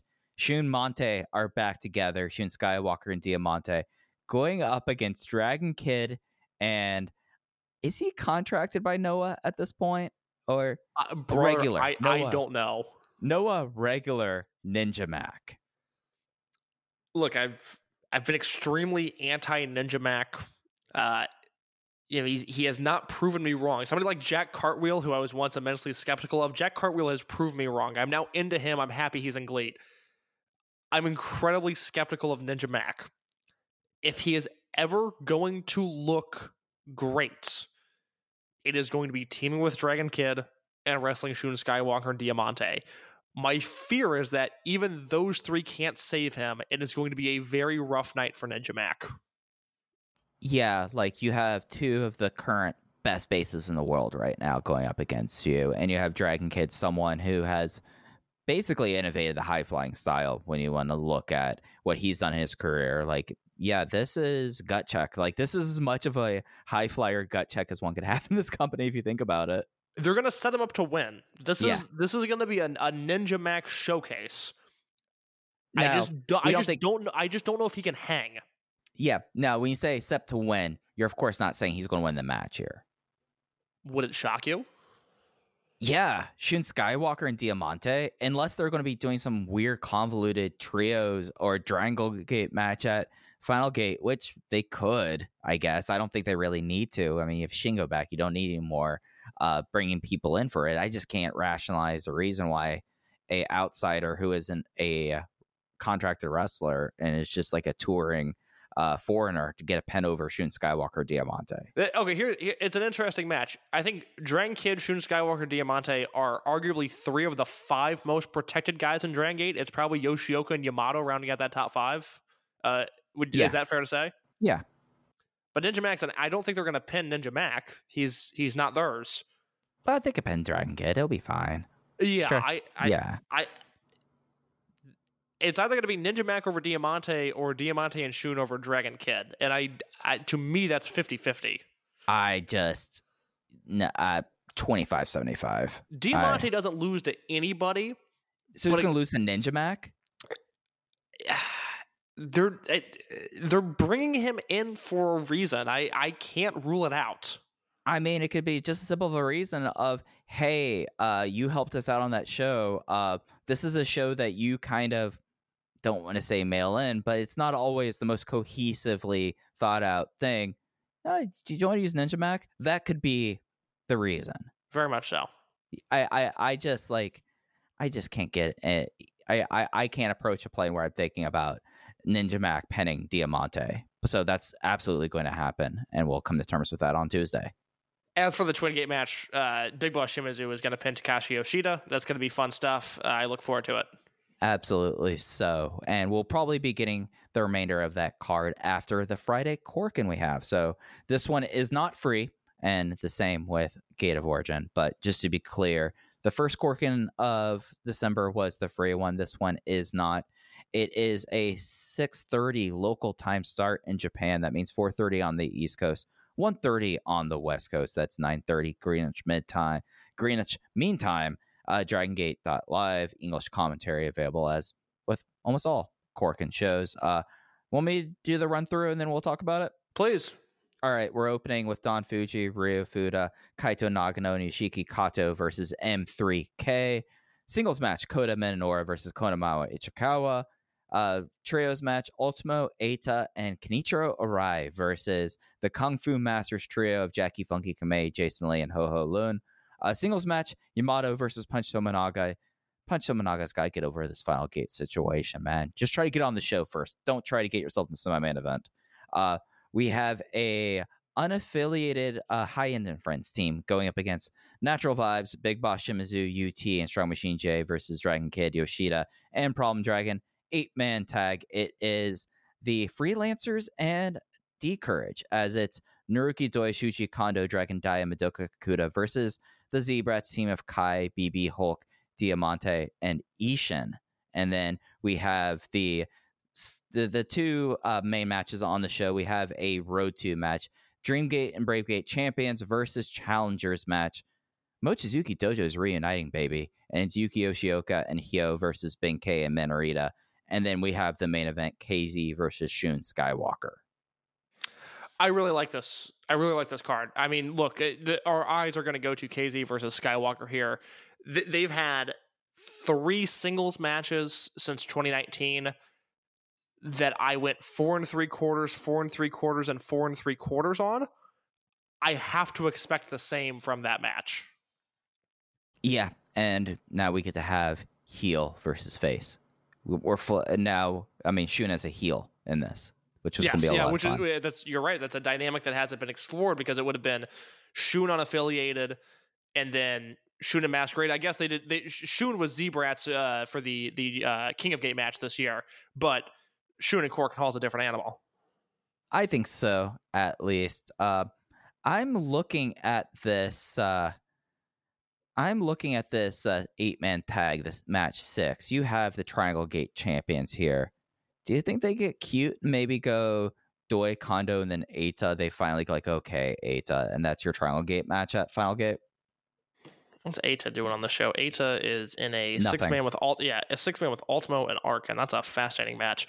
Um, can't rule it out. They need a Triangle Gate match, and uh, they're not going to get it from Diane Kakuta there unless they they get really weird. Yeah, it, that, that's just kind of screaming out for me. Yeah, Ultimo Eita and Arakan.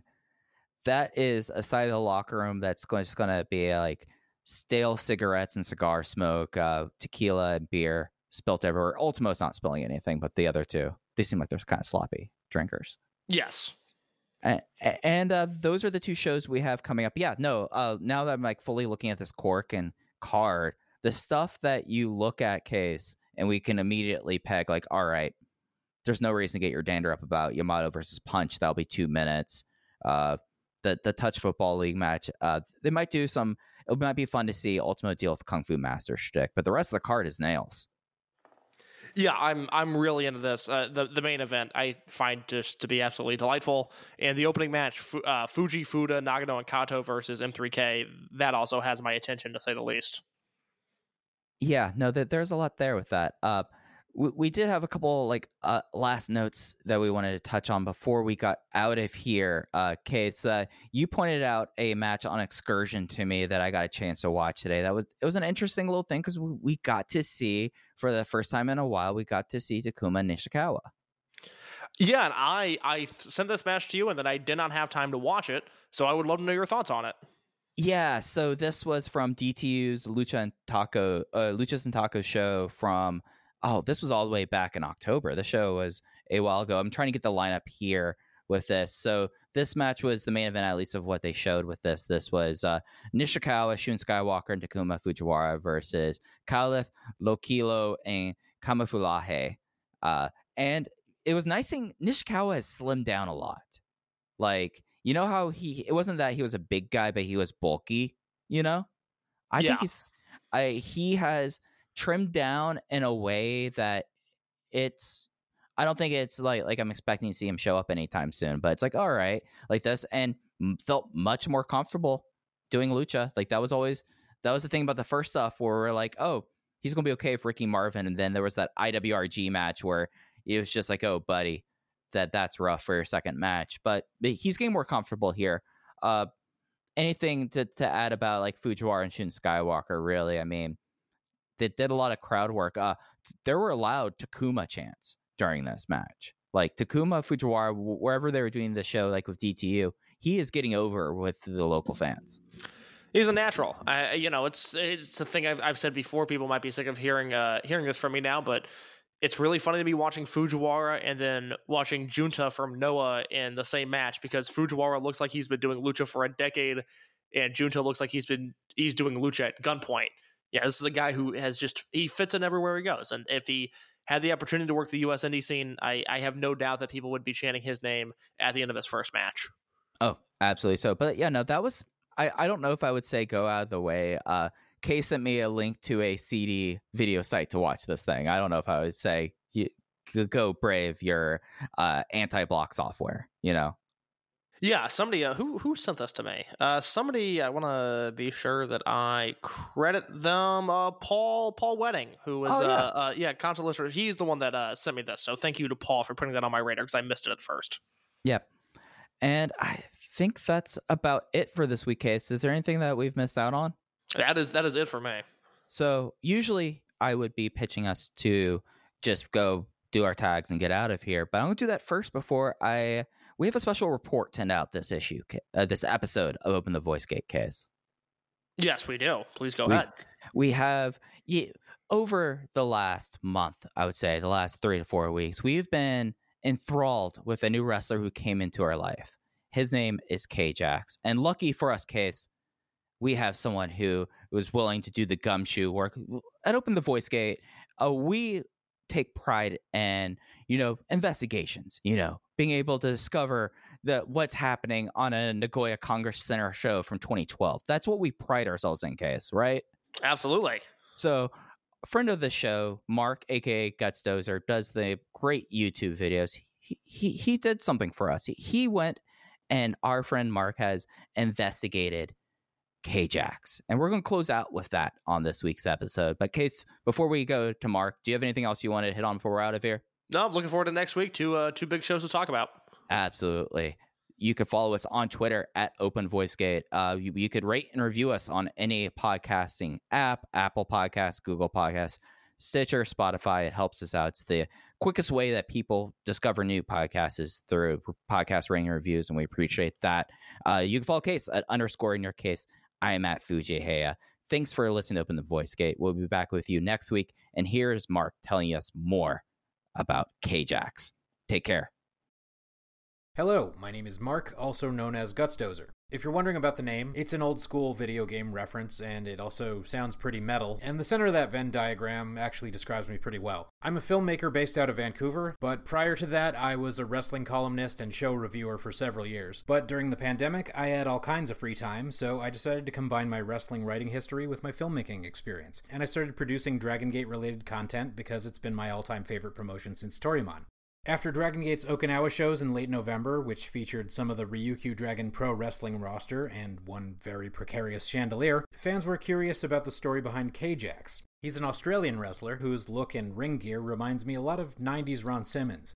I've watched a little bit of Ryukyu Dragon, and I'm also kind of obsessed with tracking down obscure indie footage, so I had caught some of his appearances in Pro Wrestling Society out of South Korea. And then I reached out to K-Jax to get a few more details. Unfortunately, we were only able to have a brief email exchange. It seems like schedules and time zones just couldn't really line up this week, but I did discover that he actually has a pretty great story. The missing puzzle piece of how he got there, which I kinda suspected but hadn't confirmed, is that he's military. Okinawa makes a lot more sense in that context. Kadena Air Base is huge. It's a US air base, but it started hosting Australian and New Zealand military in 2018. There's a wrestler in Ryukyu Dragon called Dingo. He's a fellow Australian, and his wrestling school is called Wrestle Dream, which is based in Okinawa. Dingo already knew Guriken Mask because they both wrestled in Okinawa Pro until it folded in 2012. Ryukyu Dragon started up the following year in 2013, and Dingo was able to bring in some of his trainees. He's the leader of the Mad Dog Club stable, which has several members, including his trainee K-Jax. So, mystery solved on how one Mr. Kangaroo Jackson ended up there. But his story is also pretty inspirational. Three years ago, K-Jax completely tore his ACL and MCL in both legs. He couldn't work out his lower body at all, he couldn't be on active military duty, and he couldn't wrestle. He was in severe pain for a long time and dealt with depression as he was losing his military career and his dream of wrestling. But eventually, he found a medical specialist who figured out his knees hadn't healed properly and got him onto special treatments. He also found a trainer who quite literally helped him get back on his feet, so he pushed himself really hard over the next couple years to get his mobility back, and he officially debuted on the Ryukyu Dragon roster in July 2021.